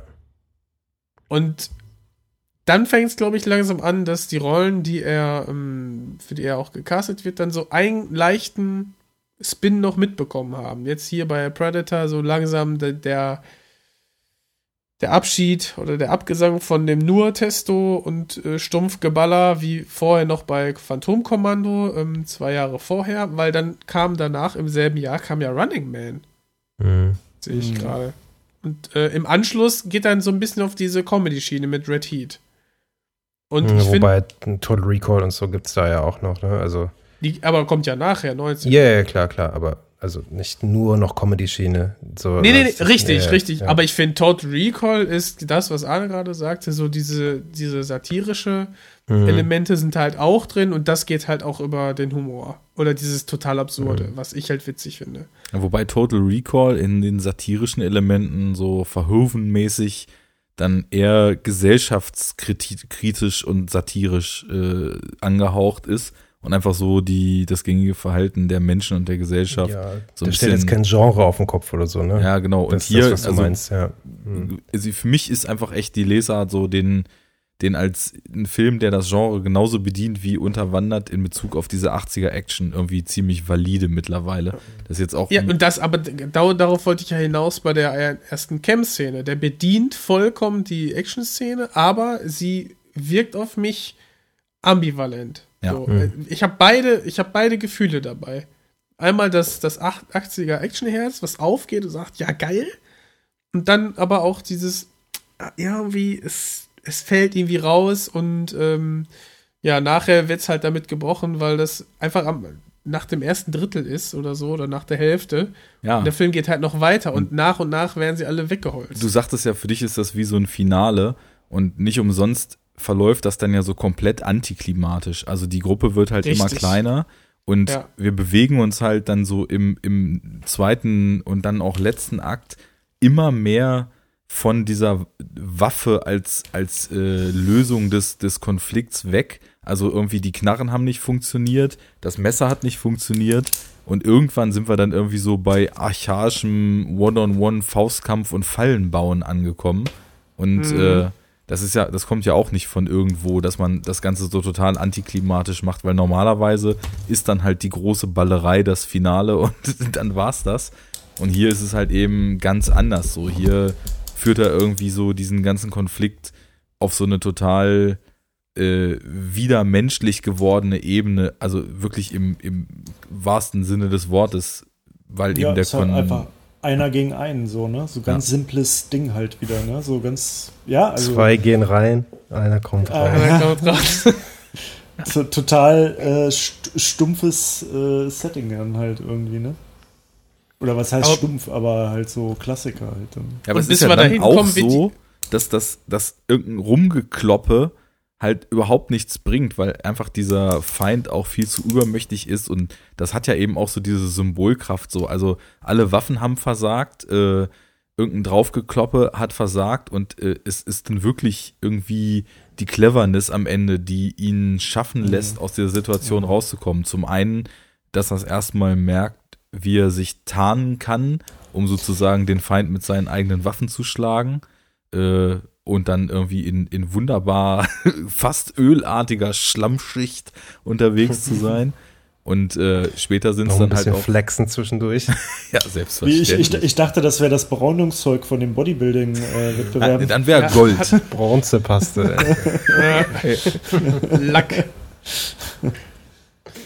ja. Ja, aber Der, ähm, ich nochmal kurz zu Arnie, warte, bevor ich finde, der Film, das sage ich äh, nie, ich glaube, das ist das erste Mal, dass ich sowas sage über irgendeinen Film. Der Film profitiert unfassbar von der deutschen Synchro.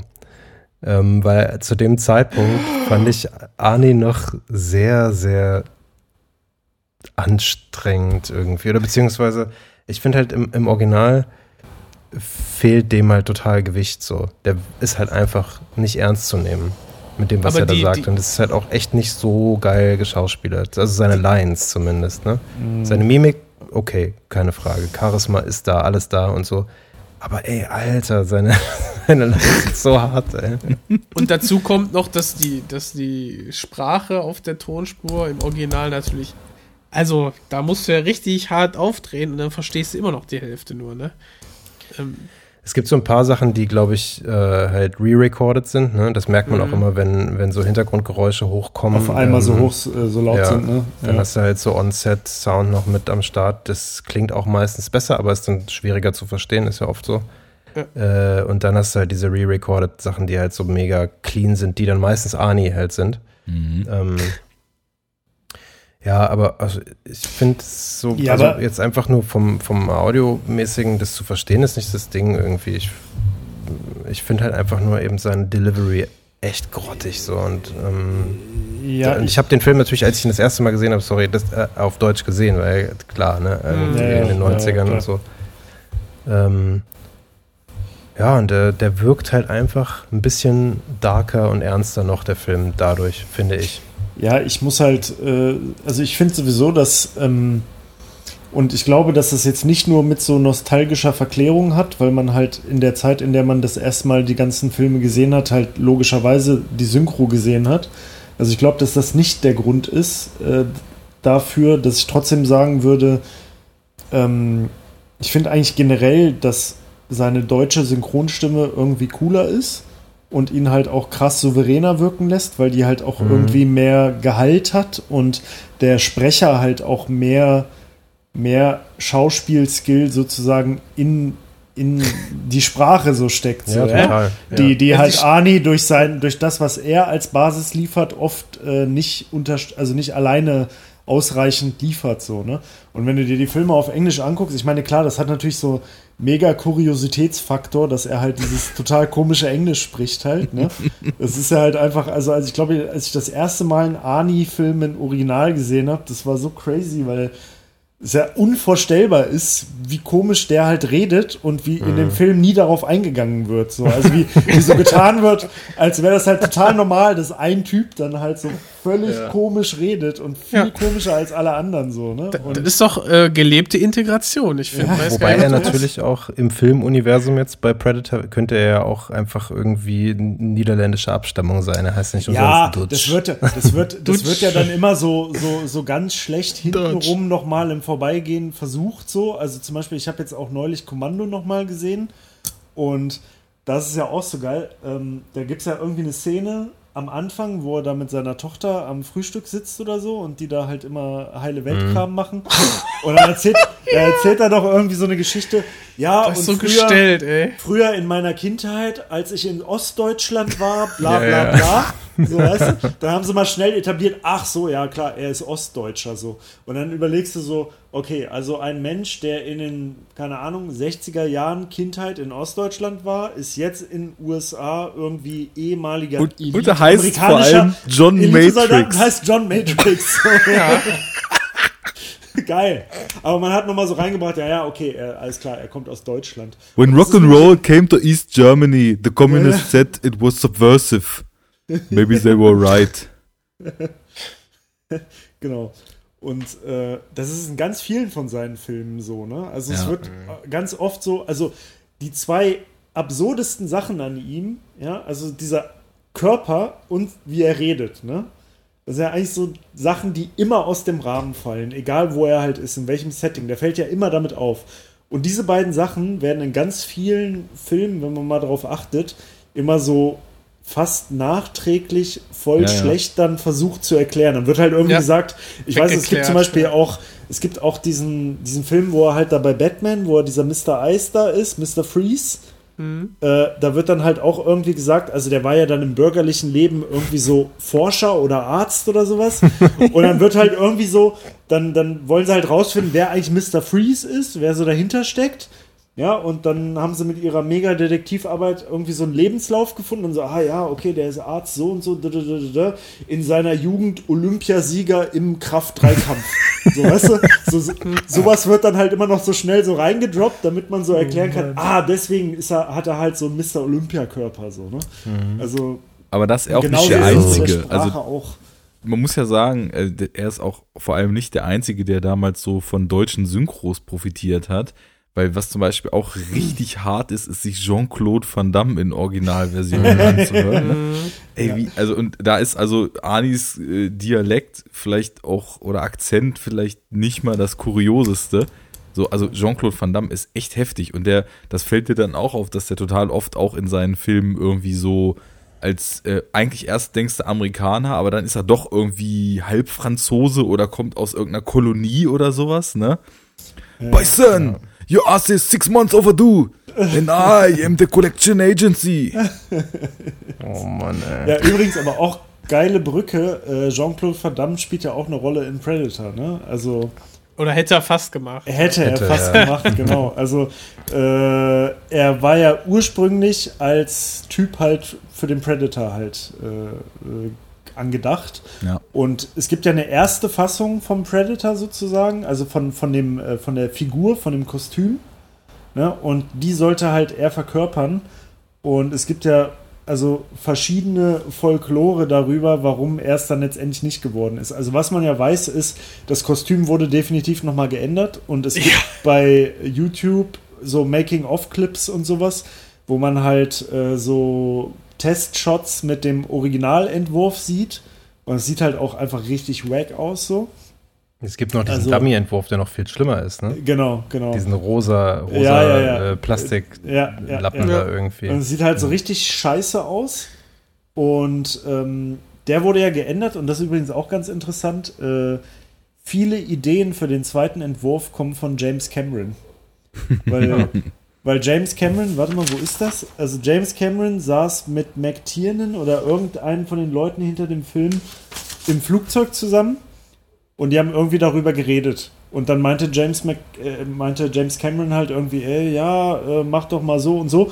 Und von dem kommt die Idee mit diesen, Mit dem Mund, ne? äh, ja, diese, ne, die Teile am Mund, diese, da gibt es im Englischen so ein Wort für, die heißen Mandibles auf Englisch. Ich weiß nicht, was es auf Deutsch heißt. Äh, diese, er hat doch diese, diese vier Teile da, so. Er hat den Mund und dann Ja. sind so vier so exponierte Krallen halt. Krallenzähne, so, ne, an jedem Ende so. Und äh, das kommt von James Cameron tatsächlich, die Idee zum Beispiel. Hm. Und die Dreads. Die Dreads, ja, hast du, hast, hast du eine äh, Trivia Nee, dazu? nee, nee, leider nicht. Achso, nee, ich weiß es nämlich auch nicht. Die Also, sind schon das Einprägsamste eigentlich, ne? Also so als Kind war so Ja. das, das Ding irgendwie, was Ja. so hängen geblieben ist, noch am ehesten. also Ich finde generell den Kopf, also Dreads, dann die, Ja. die, der Mund, dem, der da nochmal so expandieren kann, ich zusammen auch mit der Maske. Fand. Ja, ich fand halt die Maske mit den Dreads und so, äh, Die fand ich cool. immer Geiler, cool. Und ja. ohne Maske fand Ja, ich, sah, es immer ein bisschen albern aus, fand ich schon damals. Echt? irgendwie. Aber ja, ja, Ich mag finde das ich find, so. ich find das Design richtig cool. Also auf Okay. jeden Fall nochmal ganz kurz zu Jean-Claude Van Damme. also er fand das doch dann albern, oder? Das Ja. Kostüm und ist dann deswegen Ja, also es gibt, oder? also, genau, es gibt mehrere Theorien und man weiß halt nicht welche. Ne? Also das eine ist, dass, dass er das Kostüm halt beschissen fand. So. Das eine ist, dass er zu klein war, weil Jean-Claude Van Damme ist irgendwie nur 1,76 Meter oder so. Also der ist so relativ klein. Ne? Und das ist natürlich für so eine Figur halt irgendwie nicht so bedrohlich. Dann gibt es halt die Theorie, dass er viel zu viel rumgememmt hat, weil ihm zu heiß war in dem äh, Kostüm. und dass er wohl mehrmals irgendwie ohnmächtig geworden ist, wegen Dehydrierung und so ein Kram. Und dann gibt es auch, eine- dann gibt's auch eine Theorie, die finde ich eigentlich am geilsten. dass Er durfte zu- keinen Spagat machen in der Rolle. Ja, ja, ja, ja. Man, er wollte, also die Theorie ist, das habe ich irgendwo gelesen, dass er zu dolle immer seine ganzen Martial Arts Moves präsentieren wollte. Und dass ihm das halt immer so untersagt wurde. Er wollte halt immer so geile Kicks und Roundhouse-Kicks und so ein Shit machen, so weißt du? Natürlich. Immer so springen und Spagat. Wenn das dein USP ist, dann willst du das auch machen. ja. Und dann wurde ihm halt so gesagt, so, nee, äh, ist nicht, passt nicht zur Rolle so. Und dann, also ich finde das eigentlich die geilste Theorie. Auf dass jeden er Fall. deswegen quasi entweder rausgeschmissen wurde oder keinen Bock mehr hatte, weil er halt nicht genug geile Dropkicks machen konnte. Ich stelle mir gerade vor, wie so am Ende, als so dieser Baumstamm, den Arnie als Falle gebaut hat, so auf den Predator zuschwingt und er springt halt so hoch in diesem, in diesem Tunnel und ist im Spagat so und das Ding geht unter, unter ihm drunter jeden durch. Auf jeden ja, Splits. Richtig gut. Richtig gut. Split.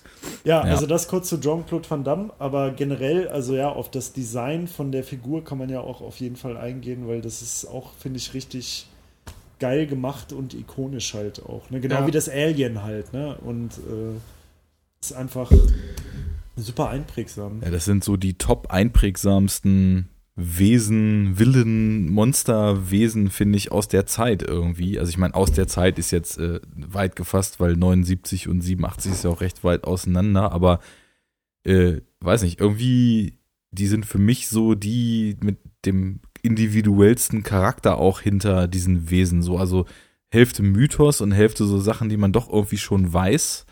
Und das, das formt halt echt sowohl optisch als auch so vom Background total coole Figuren, die total ikonisch sind. Ähm, es ist ja dann auch, glaube ich, erst in Videogames losgegangen, dass man die dann beide tatsächlich auch zusammengeschmissen hat in diesen AVP-Franchise, ne?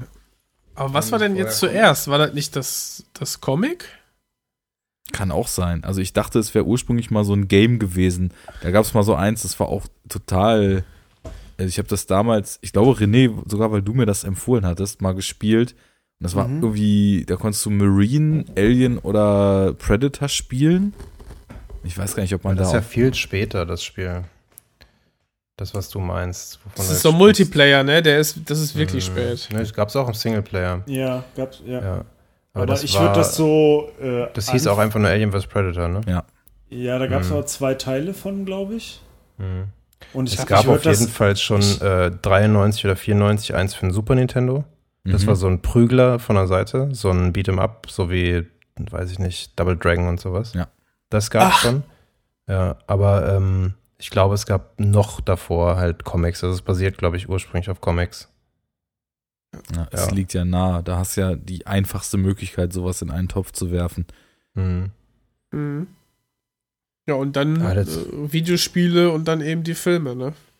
Ja, das ist halt einfach immer schlimmer geworden. So, ne? Also dieses AVP-Spiel, was du jetzt meinst, Arne, das fand ich richtig geil damals, ehrlich gesagt. Das fand ich auch so atmosphärisch total krass. Ich weiß auch nur noch, dass das irgendwie so, wenn du als Marine gespielt hast, so gefühlt unmöglich war.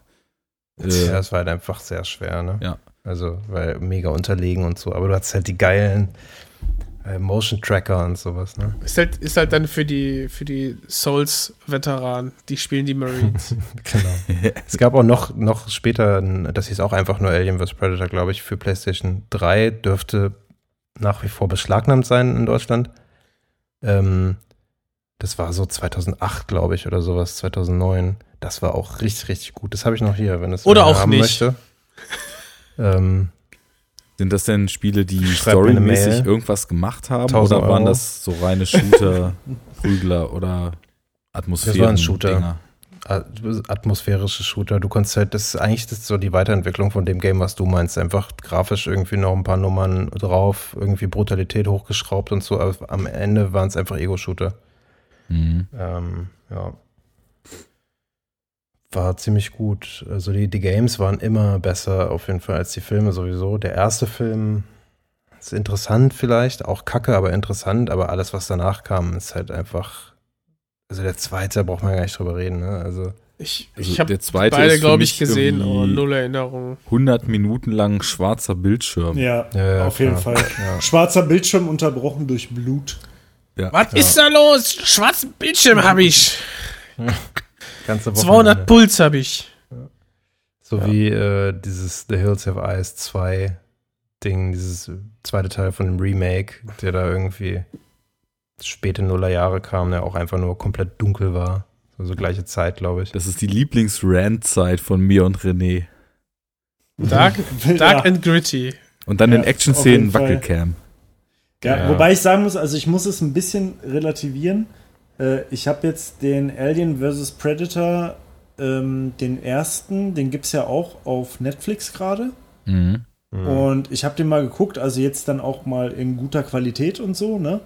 Und dann ist es nicht ganz so schlimm. Also oft lag es auch ja einfach gerade, an, ja, genau, oft lag es auch an Scheißqualität von irgendwelchen Rips im Internet Ja. und so. Aber der Film bleibt halt scheiße, so, ne? Genau, also der, der hat Film- halt seine Momente, aber Ja, ja, also ich finde auch in manchen Augenblicken finde ich es halt ganz, fand ich es auch ganz cool, aber im Großen und Ganzen ist er halt scheiße und vor allem die, ähm, also die, die Action-Szenen sind halt so krass unübersichtlich und so krass chaotisch und hektisch und und das CGI ist auch einfach richtig kacke. ja, und das ist halt genau das, was mich halt ja an vielen neuen oder uns alle an diesen neuen Filmen halt nervt. Und da ist dann ja auch wieder Predator äh, das Paradebeispiel, wie es besser geht.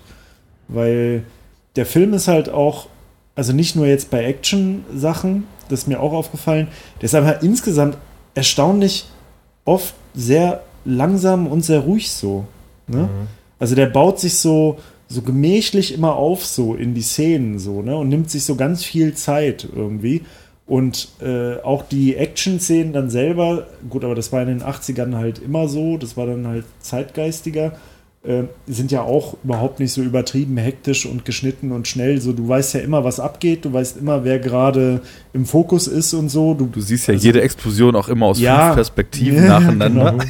genau. Ja. Ja. Also Wenn du man hast schon so nie- viel Geld verbrennt, dann muss man das Ja. auch zeigen. Aber du hast halt nie die Probleme zu folgen, so, ne? Und das ist ja generell ein Problem von heutigen Filmen oft, nicht immer, aber oft. Und Alien vs. Predator, diese Reihe, finde ich, hat das auf die Spitze getrieben. Und der zweite dann, genau wie Arnes gesagt hat, der halt dann, wo dann dazu kommt, dass er einfach noch unfassbar dunkel ist. Ähm, so dass er halt einfach echt im Endeffekt überhaupt nicht mehr weiß, was abgeht in dem Film, so, so gar nicht. Und du siehst halt nur noch so ein, so ein äh, undefiniertes äh, Gesplatter halt. Irgendwie. Gedärme und Gekräusel die ganze Zeit, das halt irgendwie dir entgegenfliegt und du weißt, okay, irgendwas passiert jetzt und dann siehst du mal Mündungsfeuer und hörst Schüsse und schreit halt irgendjemand so und Scheiße halt. Ne? Ganz im. Gegensatz zu Predator von 87, weil Ja, du hast ja, es ja genau. vorhin schon angesprochen, der hat ja tatsächlich, obwohl er zwischendurch oder gegen Ende dunkel ist, so wundervoll weite und aufgeräumte Bilder, dass mir da, Mhm. also gerade so gegen Ende des Films dann auch regelmäßig irgendwie einer abgeht. Also Ja, wo er die Fackel, Fackel zündet und du siehst Oh, einfach so ja. das riesige Areal mit dem, mit dem ja, Wasserbassin, dem umgestürzten Mammutbaum, wo er sich dann quasi die Basis reinbaut und dann den ja, Dschungel im Hintergrund. Das ist schon ein ganz tolles Bild, ne? Und auch wie Auch- der Predator das- oben auf diesem Baum steht und diese Einschläge überall und die Pyro um ihn rum da abgefackelt Ja, wird. ja. Das, das hat halt so eine richtige greifbare Größe. Und wir haben ja irgendwie vorhin, oder ihr habt ein bisschen drüber philosophiert, ob das halt cool aussieht, äh, wenn er die Maske abhat oder nicht. Aber was man halt auch mal dazu sagen muss, ist, dass es ja einfach eine plastisch gebaute Maske ist, die so krass echt aussieht. Also ich finde halt, ich meine, ich habe den jetzt irgendwie. Dann mit dem Sound, wenn die auf den Boden kommen. Klong! Und die bleibt einfach liegen, wie der Ring Nee, bei Herr der du Ringe. meinst das Gesicht Nee, jetzt, ich oder? meine das Gesicht, also was ja dann auch irgendwie so, so. Latexmaske und so weiter ist, dann wahrscheinlich irgendwie mit äh, irgendwelchen Animatronics noch drin, um das alles zu bewegen. Und ich, ich habe jetzt den Film nicht von Blu-ray geguckt, weil ich habe irgendwie noch, also ich habe den in so einer Orni-Box auf Blu-ray und in so einer alten Predator DVD UK Import-Box und äh, musste mir den schnell fürs Wochenende, weil ich weggefahren bin, auf den Rechner ziehen und habe halt die DVD auf den Rechner gezogen, weil es irgendwie schneller ging. Und äh, keine Ahnung, wie das jetzt so in Ultra HD ist. Ich, ich meine, Predator ist ja auch dafür bekannt, dass die letzte Neuabtastung, jetzt haben sie ja wieder eine gemacht in 4K, die besser sein soll, halt auch so total übermastert wurde und dann irgendwie so Ja, leider. Filmkorn weggemacht wurde und Ja. Dutch da irgendwie mit so einer wächsernden Glanzfresse durch die Gegend gelaufen ist. Aber auch nicht in jeder Szene, muss man sagen. Also gerade die erste Szene, wo die sich äh, begrüßen und so, da denkst du, boah, wie sieht das denn aus? Ja. Also richtig, also da, wo quasi, wo viel Filmkorn natürlicherweise dann vorhanden ist, quasi in dunklen Szenen, da hast du dann diesen Effekt, den du beschrieben hast, ja. Naja, aber hier, ich weiß jetzt halt nicht, wie es in HD aussieht, aber in den Fassungen, die ich bis jetzt gesehen habe von den Filmen, und ich habe den schon mal auf von Blu-ray geguckt, ja, da ist das, also finde ich, das sieht einfach nach einer total echten, nach einem echten Wesen aus irgendwie, ne? Ja. Wie diese Latexmaske gemacht ist. Das ist halt irgendwie auch nochmal so ein Punkt. Also dadurch, dass du, du hast handgemachte Action, du hast viele Szenen in einem echten Dschungel, du hast irgendwie kaum was, was so artifiziell drin ist, sondern die Kamera erschließt auch diese echten Räume so total super. Die Masken, äh, die, die Pyro, die, die Explosionen, das Kunstblut. Ich merke da einfach wieder, dass ich ähm, im Gegensatz zu dieser Uncanny Valley-Kacke, die heute so läuft, weil alles so ganz kurz vor perfekt animiert ist, aber dieses ganz kurz vor schmeißt mich halt irgendwie gerade so bei lebenden Wesen total raus. Und äh, das ist hier echt eher so meine Kragenweite, dass ich das komplett genießen kann, weil alles einfach sich auf dem Screen so greifbar anfühlt. Ja klar, und du hast aber auch in dieser Szene, wo er sich verarztet, das ist ja genau das. Du hast quasi einen Körper, der, der dann eine Wunde, ähm, der an einer Wunde leidet, die dann verarztet wird mit Mitteln, die wir natürlich kennen. Ich meine, das äh, Erste-Hilfe-Set ist ja quasi aus dem normalen Militärgebrauch, so scheint es jedenfalls dann entnommen. Ähm, und das, das trägt natürlich zu dieser, zu dieser ähm, Echtheit des äh, Antagonisten natürlich bei. Beziehungsweise dieser, dieser Realität oder diesem Realitätsanspruch eben von dem Wesen. Und äh, ja, das ist einfach dann perfekt, greift das so ineinander. Und ich meine, wir haben ja einen echten äh, Schauspieler unter der Maske drin. Also das hier, der äh, Kevin Peter Hall, der ihn dann spielt. Da haben sie sich dann einen ganz großgewachsenen, ähm, dünnen Schauspieler genommen, wo sie dann schön die ganzen Prosthetics dann aufpappen können. Und der hat dann noch diese Maske aufbekommen. Das ist so ein geiles Ergebnis. Also ich meine, klar, die Schauspieler haben ein echtes Monster vor sich stehen, mit dem sie interagieren können. Und du kannst es, weiß ich nicht, irgendwie nass ansprühen, mit äh, Matsch bedecken und äh, es sieht halt richtig gut aus, eben nicht künstlich. Ja. Einfach Movie-Making Magic. Yes. Genau. Oh Predator. Ja, ähm, uns läuft ein bisschen die Zeit weg, glaube ich. Und wir haben immer noch nicht den Plot erklärt. Trademark. Wer den Plot wissen will, soll Predator gucken. Weil ich glaube, ja, super. Bester Filmpod beste Filmpodcast-Aussage. Naja, Den Plot müsst ihr euch selber reinziehen, wir Bitches. haben was über die beteiligten Menschen erzählt. Wir haben die Subtexte auseinandergepflückt. Äh, ja. Wir haben alles Natürlich. getan, was, was, was ein entspannter Filmpodcast von vier Typen, die vorgeben, Ahnung zu haben, aber eigentlich keine haben, tun sollte. Ist doch gut. ja. Ja. Aber was sagt ihr denn zum, zum letzten Kampf? Da Mano äh, Alien kämpft da gegeneinander und unser Actionheld, unsere Action-Ikone verliert im Zweikampf und schafft ihn nur zu besiegen, indem er sein Köpfchen benutzt. Ist Ja. doch schon, ist doch schon clever. Das ist etwas, das sage ich ja die ganze Das- Zeit schon, dass es, Das äh, ist etwas. dass es clever ist, dass es drauf Das hinausläuft. Ist etwas. Und da macht es Das ist aber schon etwas. Das ist aber schon etwas. Ja. Das ist etwas. Das ist aber schon etwas, ja? da macht es dann auch total Sinn, Schwarzenegger dafür zu besetzen. Weil der war ja, Ja. das Symbol von diesem 80er Körper- und Unbesiegbarkeitskino. Und es war halt einfach so, wenn er mitgespielt hat, dann war es halt nicht möglich, dass ihm irgendwas passiert oder dass es irgendwas gibt, was ich ihm in den Weg stellen kann. Weil egal wie viele Typen auf ihn geballert haben, in Kommando reicht's halt, dass er hinter Blumen in Deckung geht und nicht getroffen wird. Und äh, überall sonst mäht er halt auch immer wie so eine Maschine durch oder spielt sogar eine Maschine. Und hier ist es dann halt einfach so, dass so dieses, dieses Symbol einer gesamten Filmströmung und alles, wofür er dann stand zu der Zeit, dann so an seine Grenzen gerät. Und ich sehe auch da eine Meta-Aussage drin. Das ist halt, also das wäre dann auch sowas, das wäre wahrscheinlich auch mit Stallone nicht gegangen, weil der noch viel, also der war natürlich auch populär und der hat sich auch, so wie René schon sagte, diesen Kopf-an-Kopf-Battle mit Arnie immer geliefert, aber Arnie stand halt noch viel mehr so für dieses, für dieses vollkommen unreflektierte Fuck yeah Ballerkino, wo irgend so ein Special Ops Typ irgendwie die ganze Welt platt macht. Und Ja, ich finde aber deswegen, Arnie, Arnie war ja unbesiegbar und äh, Ja. Rambo hat ja schon an PTSD dann gelitten. Er wurde ja später erst, hat er quasi sein Leiden immer mehr abgelegt. Ne? Im ersten Teil hat er noch richtig gelitten, der, der Rambo. erst als er Ja, rausgefunden hat, was blaues Licht Also, macht. also die, aber für die Fortsetzung von Rambo gilt ja das gleiche wie für die Fortsetzung von Rocky. Also die, die, haben sich ja von ihrer Ausrichtung halt total vom subversiven, äh, interessant, smart, cool, mit Herz gemachten Film einfach zu äh, geldorientierten Actionkrachern halt hin entwickelt. Und das ist ja genau das gleiche, was, sage ich mal, ab Rocky 3 passiert ist bei Rambo ja eigentlich schon ab dem zweiten Film. Also ich finde, der erste steht halt echt krass für sich alleine und ist mit den anderen eigentlich nicht vergleichbar. Ich bin jetzt mal gespannt, wie der letzte wird, der jetzt ziemlich bald kommt. Ne?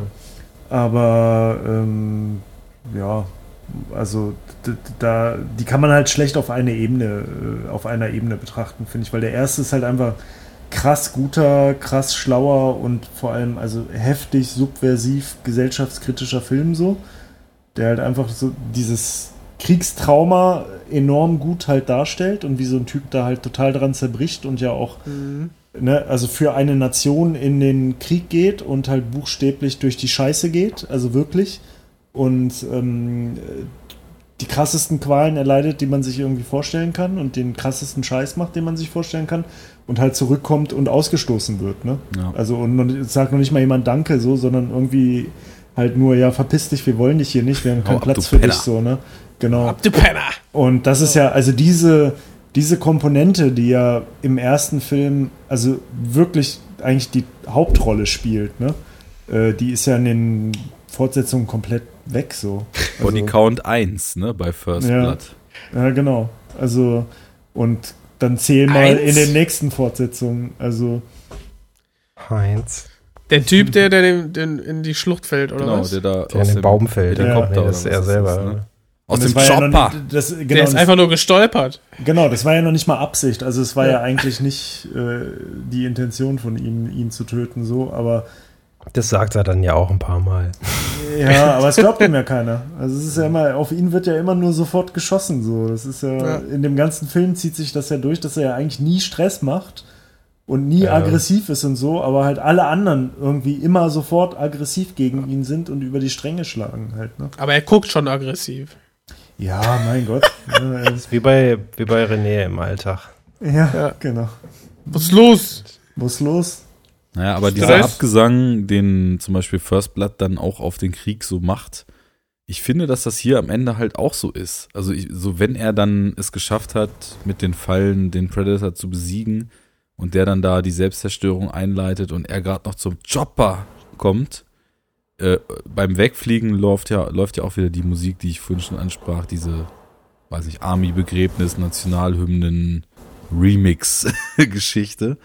Und ich findet ihr, dass sich das irgendwie heroisch oder positiv anfühlt? Ich finde es halt sehr fatalistisch, das Ende.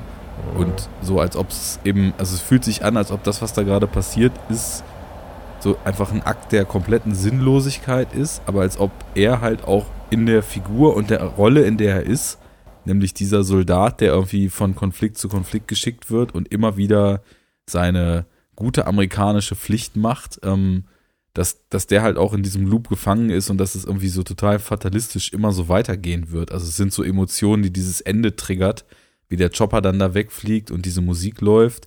Und ich finde auch dadurch, dass es eben, es ist ja kein Konflikt, in dem es um irgendwas geht. Und das ist ja irgendwie auch vielleicht so ein Kommentar auf diese Ums nackte Außenkriegspolitik. Überlegen. So, Oder was? ja, es geht ums Überleben und das, was, was sonst irgendwie an der Front so ausgefochten wird, wo angeblich irgendwie große Ideologien Ah, hinterstehen und okay. so weiter, das, das gibt es ja alles nicht. Da kommt halt so Mhm. ein Wesen, für den ist das einfach Sport, was es da macht. Und äh, Ja, ja. dieser Sport, so diese, diese Freizeitbeschäftigung, die, die irgend so ein außerirdisches Wesen dann auf der Erde da so durchführt, die, die lässt halt die Typen, äh, die mit dem Wesen konfrontiert sind, eben durch diese Hölle gehen, durch die sonst halt einfach irgendwie die Parteien im Krieg gehen, die unterlegen sind und die irgendwie nach und nach irgendwie umgebracht werden und sich irgendwie in Todesangst einem völlig übermächtigen Feind gegenüber sehen. Und auch da dreht sich ja so diese Perspektive, dass das Leid, was eigentlich die Verlierer einstecken, dass diese Bande aus absoluten, nach Genrestandards gesehen, Gewinnertypen hier, dass, dass die dann eben mal das gleiche Leid erfahren. Deswegen finde ich das auch total stark, wie auf welcher Note der Film endet. Weil das ist so, das, dieses antiklimatische ist ja nicht nur so, dass irgendwie von großem Krawall wir dann eher so ein ruhiges Ende mit, mit Faustkampf und Fallen haben, sondern auch so diese Fuck yeah Attitude, die am Anfang irgendwie in coolen Sprüchen, dicken Knarren und Zerlegen von diesem Camp losgeht, dass die sich immer mehr auflöst und dann am Ende bleibt irgendwie gar nichts, außer so der Frage, ja, wofür war das denn jetzt eigentlich alles gut? Also insofern ist irgendwie das Ende für mich so ein Segment, das fühlt sich fast wie so ein Antikriegsfilm aus der Zeit ja, an. Also ich finde, das, das lässt auch so einen so fragend so ein bisschen zurück, ne? Das stellt so, lässt so ein, also es ist so ein Fragezeichen zum Schluss. So den Eindruck hatte ich auch.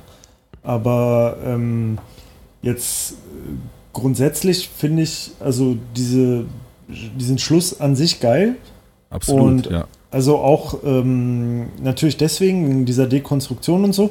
Aber ich finde, also man muss es eigentlich so ein bisschen differenzierter, kann man es fast noch sehen, weil es ist ja jetzt nicht nur eine Dekonstruktion und ich finde, dass auch nicht nur der Actionheld so entmächtigt wird, weil, also was ich ja interessant finde, ist, dass zu einem gewissen Teil ja auch Arnold zum Schluss dann halt einfach vom Jäger selber, äh, vom Gejagten selber wieder zum Jäger wird, ne? Ja, weil er sich Also die weil- Methoden auch angeeignet Genau, hat. Ne? genau. Und dann siehst du ja halt irgendwie, okay, er baut jetzt halt die Fallen und so, ne? Er überlegt sich halt irgendwie einen Weg und so und eine Strategie und all so ein Kram. Also das ist halt das erste Mal, seit der Predator sozusagen angefangen hat, ähm, diese Truppe zu dezimieren, dass äh, mal wieder die, also dass die das Heft in der, also dass er als letzter Verbleibender von, von der Partei sozusagen jetzt auch mal wieder das Heft in die Hand nimmt und halt irgendwie mal vielleicht nicht die Oberhand, aber zumindest jetzt wieder auf den gleichen Level kommt, so, ne? Weil die beiden sind ja dann zum Schluss trotzdem ja irgendwie gewissermaßen trotzdem dann so die gleichwürdigsten äh, Gegner von allen so. Ne? Es sind nur noch die beiden übrig und Arnold ist sozusagen der, der härteste Hund von allen natürlich und ähm, muss natürlich auch krass einstecken und so, aber schafft es dann ja auch und irgendwie sind sie dann ja schon wieder so einigermaßen auf einem Level und schlussendlich schafft er es ja halt auch unter großen Anstrengungen und Verlusten. Ähm, Ja. na, aber vorher ging es ja die ganze Zeit nur in die andere Richtung. Also der Predator hat ja eigentlich mit denen relativ mühelos das alles durchgezogen und eigentlich so gespielt. Also der hätte die ja eigentlich, denke ich mal, mit seinen Fähigkeiten und seinen Vorteilen, die er hat, hätte die, die ja alle viel schneller und einfacher irgendwie platt machen können. Aber der hat das ja auch gemacht als Teil des Rituals und als Teil des Spiels sozusagen und daraus zieht ja nun diese, diese Predator-Kultur äh, ja auch dann ihren ähm, ihr, ihr, ihr Wesen und ihr Interesse halt irgendwie. Ne? Das ist ja das, wo, worauf den einer abgeht. So irgendwie ein, ein möglichst ebenbürtiger Kampf und das Hin und Her und dieses, dieses äh, sich anschleichen und das halt so zu zelebrieren. So, ja? Es ist ja Mhm. nicht einfach, es geht ja nicht ums Töten, sondern äh, es ist ja wirklich so, dass sie es halt echt zelebrieren, mehr oder weniger. Ne? So wie so eine Treibjagd läuft das ja eigentlich.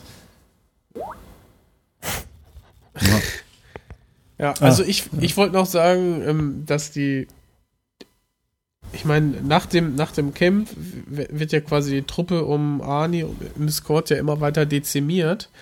Und ähm, ist euch aufgefallen, dass quasi vorher, bis zum Camp, haben ja alle noch ihre volle Ausrüstung. Ne? Alle haben noch irgendwie ihren Hut auf, ihr, ihr Hemd an, eine Weste und dann nochmal die Ausrüstung. Und das nimmt ja über dem Film immer weiter ab. Dann haben sie irgendwann nur noch den nackten Oberkörper und die Weste drüber. Und ganz Ja. zum Schluss rennt Arnie ja dann auch noch ohne, also nur noch mit der Hose rum. Und hat auch schon gar keine, Lendenschurz. genau, und hat sonst auch gar keine ähm, Knarre und so mehr, ne? Also der ist ja wirklich dann nur noch auf das, Speer. auf das Animalische reduziert, ja, und halt das Messer, womit er sich dann da alles irgendwie äh, anspitzt und so. Und das war's ja eigentlich. Ja, Nur es, noch wird, dieses- es, es, es wird immer archaischer zum Schluss. Richtig, ne? Also das genau. Grundthema wird immer, Ja. immer kondensierter, so Mann Ja, gegen und- Mann. Bam. Und nachher, also er wird zu dem, was ihm jagt, finde ich. Genau, weil genau, Er, genau. er wird dann auch mehr oder weniger zum Dschungel und tarnt sich dann. genau, genau. Die Rollen Ja. werden nochmal vertauscht irgendwie so. Ja, ich hätte was, ich würde, ich aus meiner Perspektive wären so ein bisschen angeglichen und Arnie äh, ist dann trotzdem körperlich zwar unterlegen, aber der Predator unterschätzt ihn. Also, Übrigens auch ein Satz, der nicht allzu oft fällt, wenn man über Arnold Schwarzenegger Ja, ja, eben. ja, spricht, das stimmt. Arnold Genau. ist dann halt körperlich zwar unterlegen, Und er wird äh, aber unterschätzt. ja, Das genau. ist dann quasi sein, ja, sein so- Trumpf halt. Ne? Sein Trumpf, ne? Und äh, ja, im Prinzip durch den Ehrenkodex, den du auch schon angesprochen hast, äh, lacht sich der Predator ein und, und äh, will sich quasi mit ihm zusammen selbst in die Luft sprengen. ja. So, und wir sprengen jetzt den Podcast in die Luft. Ich will auch gerade sagen, ich spreng mich jetzt mit euch zusammen in die Luft.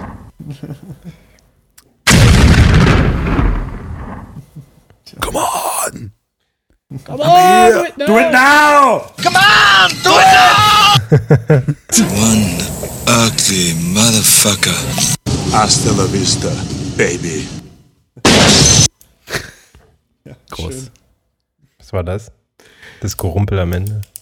Äh, Knallerei da vom Silvester. Put that cookie down. Ja, äh, die Ballerei nach Hasta la Vista. Der Schuss, ja, okay. Der eine Schuss, ja. Gut. Ich sage mal, äh, das war mal wieder eine schöne Session. Äh, das vier Leute setzen alle gleichzeitig an zu reden. Chaos hat mir gefehlt. Und äh, ja, die Hörer kennen das ja schon, deswegen brauche ich nicht sagen, dass ich hoffe, dass es nicht zu chaotisch ist. Die wissen schon, worauf sie sich einlassen. Ja. Ähm, wer von denen Predator nicht kennt, mich würde es sehr wundern, aber Predator gucken. Alle anderen mal euren Senf dazu geben. Auch so eine Perle für euch oder viel zu stumpf und was wir hier schon wieder reinlesen, geht ja schon wieder auf keine Kuhhaut. Vietnam-Allegorie oder was ich auch schon gelesen habe, ist der Film eine, ein, Sym- eine symbolische Durchwanderung eines homosexuellen Coming-Outs und am Ende hat Arnie es hinter sich und mit seinem Squad die Fesseln der äh, mit Vorurteilen behafteten Zivilisation hinter sich gelassen. Wer weiß das schon? ähm, Ich finde durchaus angemessene Frage, ja. absolut. Ja, Bei der Homoerotik, die ja Ja, ich schließlich. muss gerade sagen, also ho- man kann das ja nicht leugnen, dass es eine ordentliche Portion Homoerotik gibt.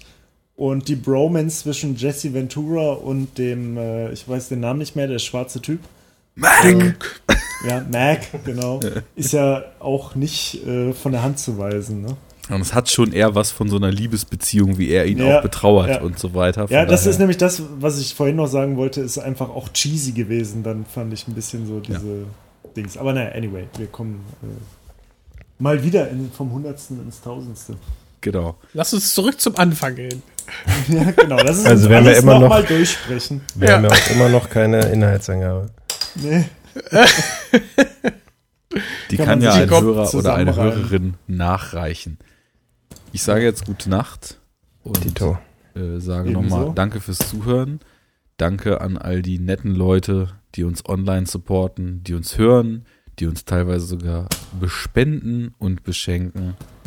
Die uns supporten. Mach leise, kannst du weiter. Richtig gut, sag ich. Richtig gut. Und äh, die zwei, die sich hier in letzter Zeit äh, wertsteigernd durch Verknappung dargestellt haben, die bitte ich dann auch bitte in nächster Zukunft sich hier mal wieder öfter am Mikrofon einzufinden. Und Wir arbeiten dran. genau, schließe damit die Session. Es war mir ein Fest. Hasta la vista. Oh, Baby. Ich fand's auch super. So. Hat wieder richtig Spaß gemacht. Richtiger. Enough talk! Genau. Gut, Okay, dann äh, spielen wir mal Outro, ne? spielen wir mal out. Ciao. Ein neues. Zur Feier des Tages.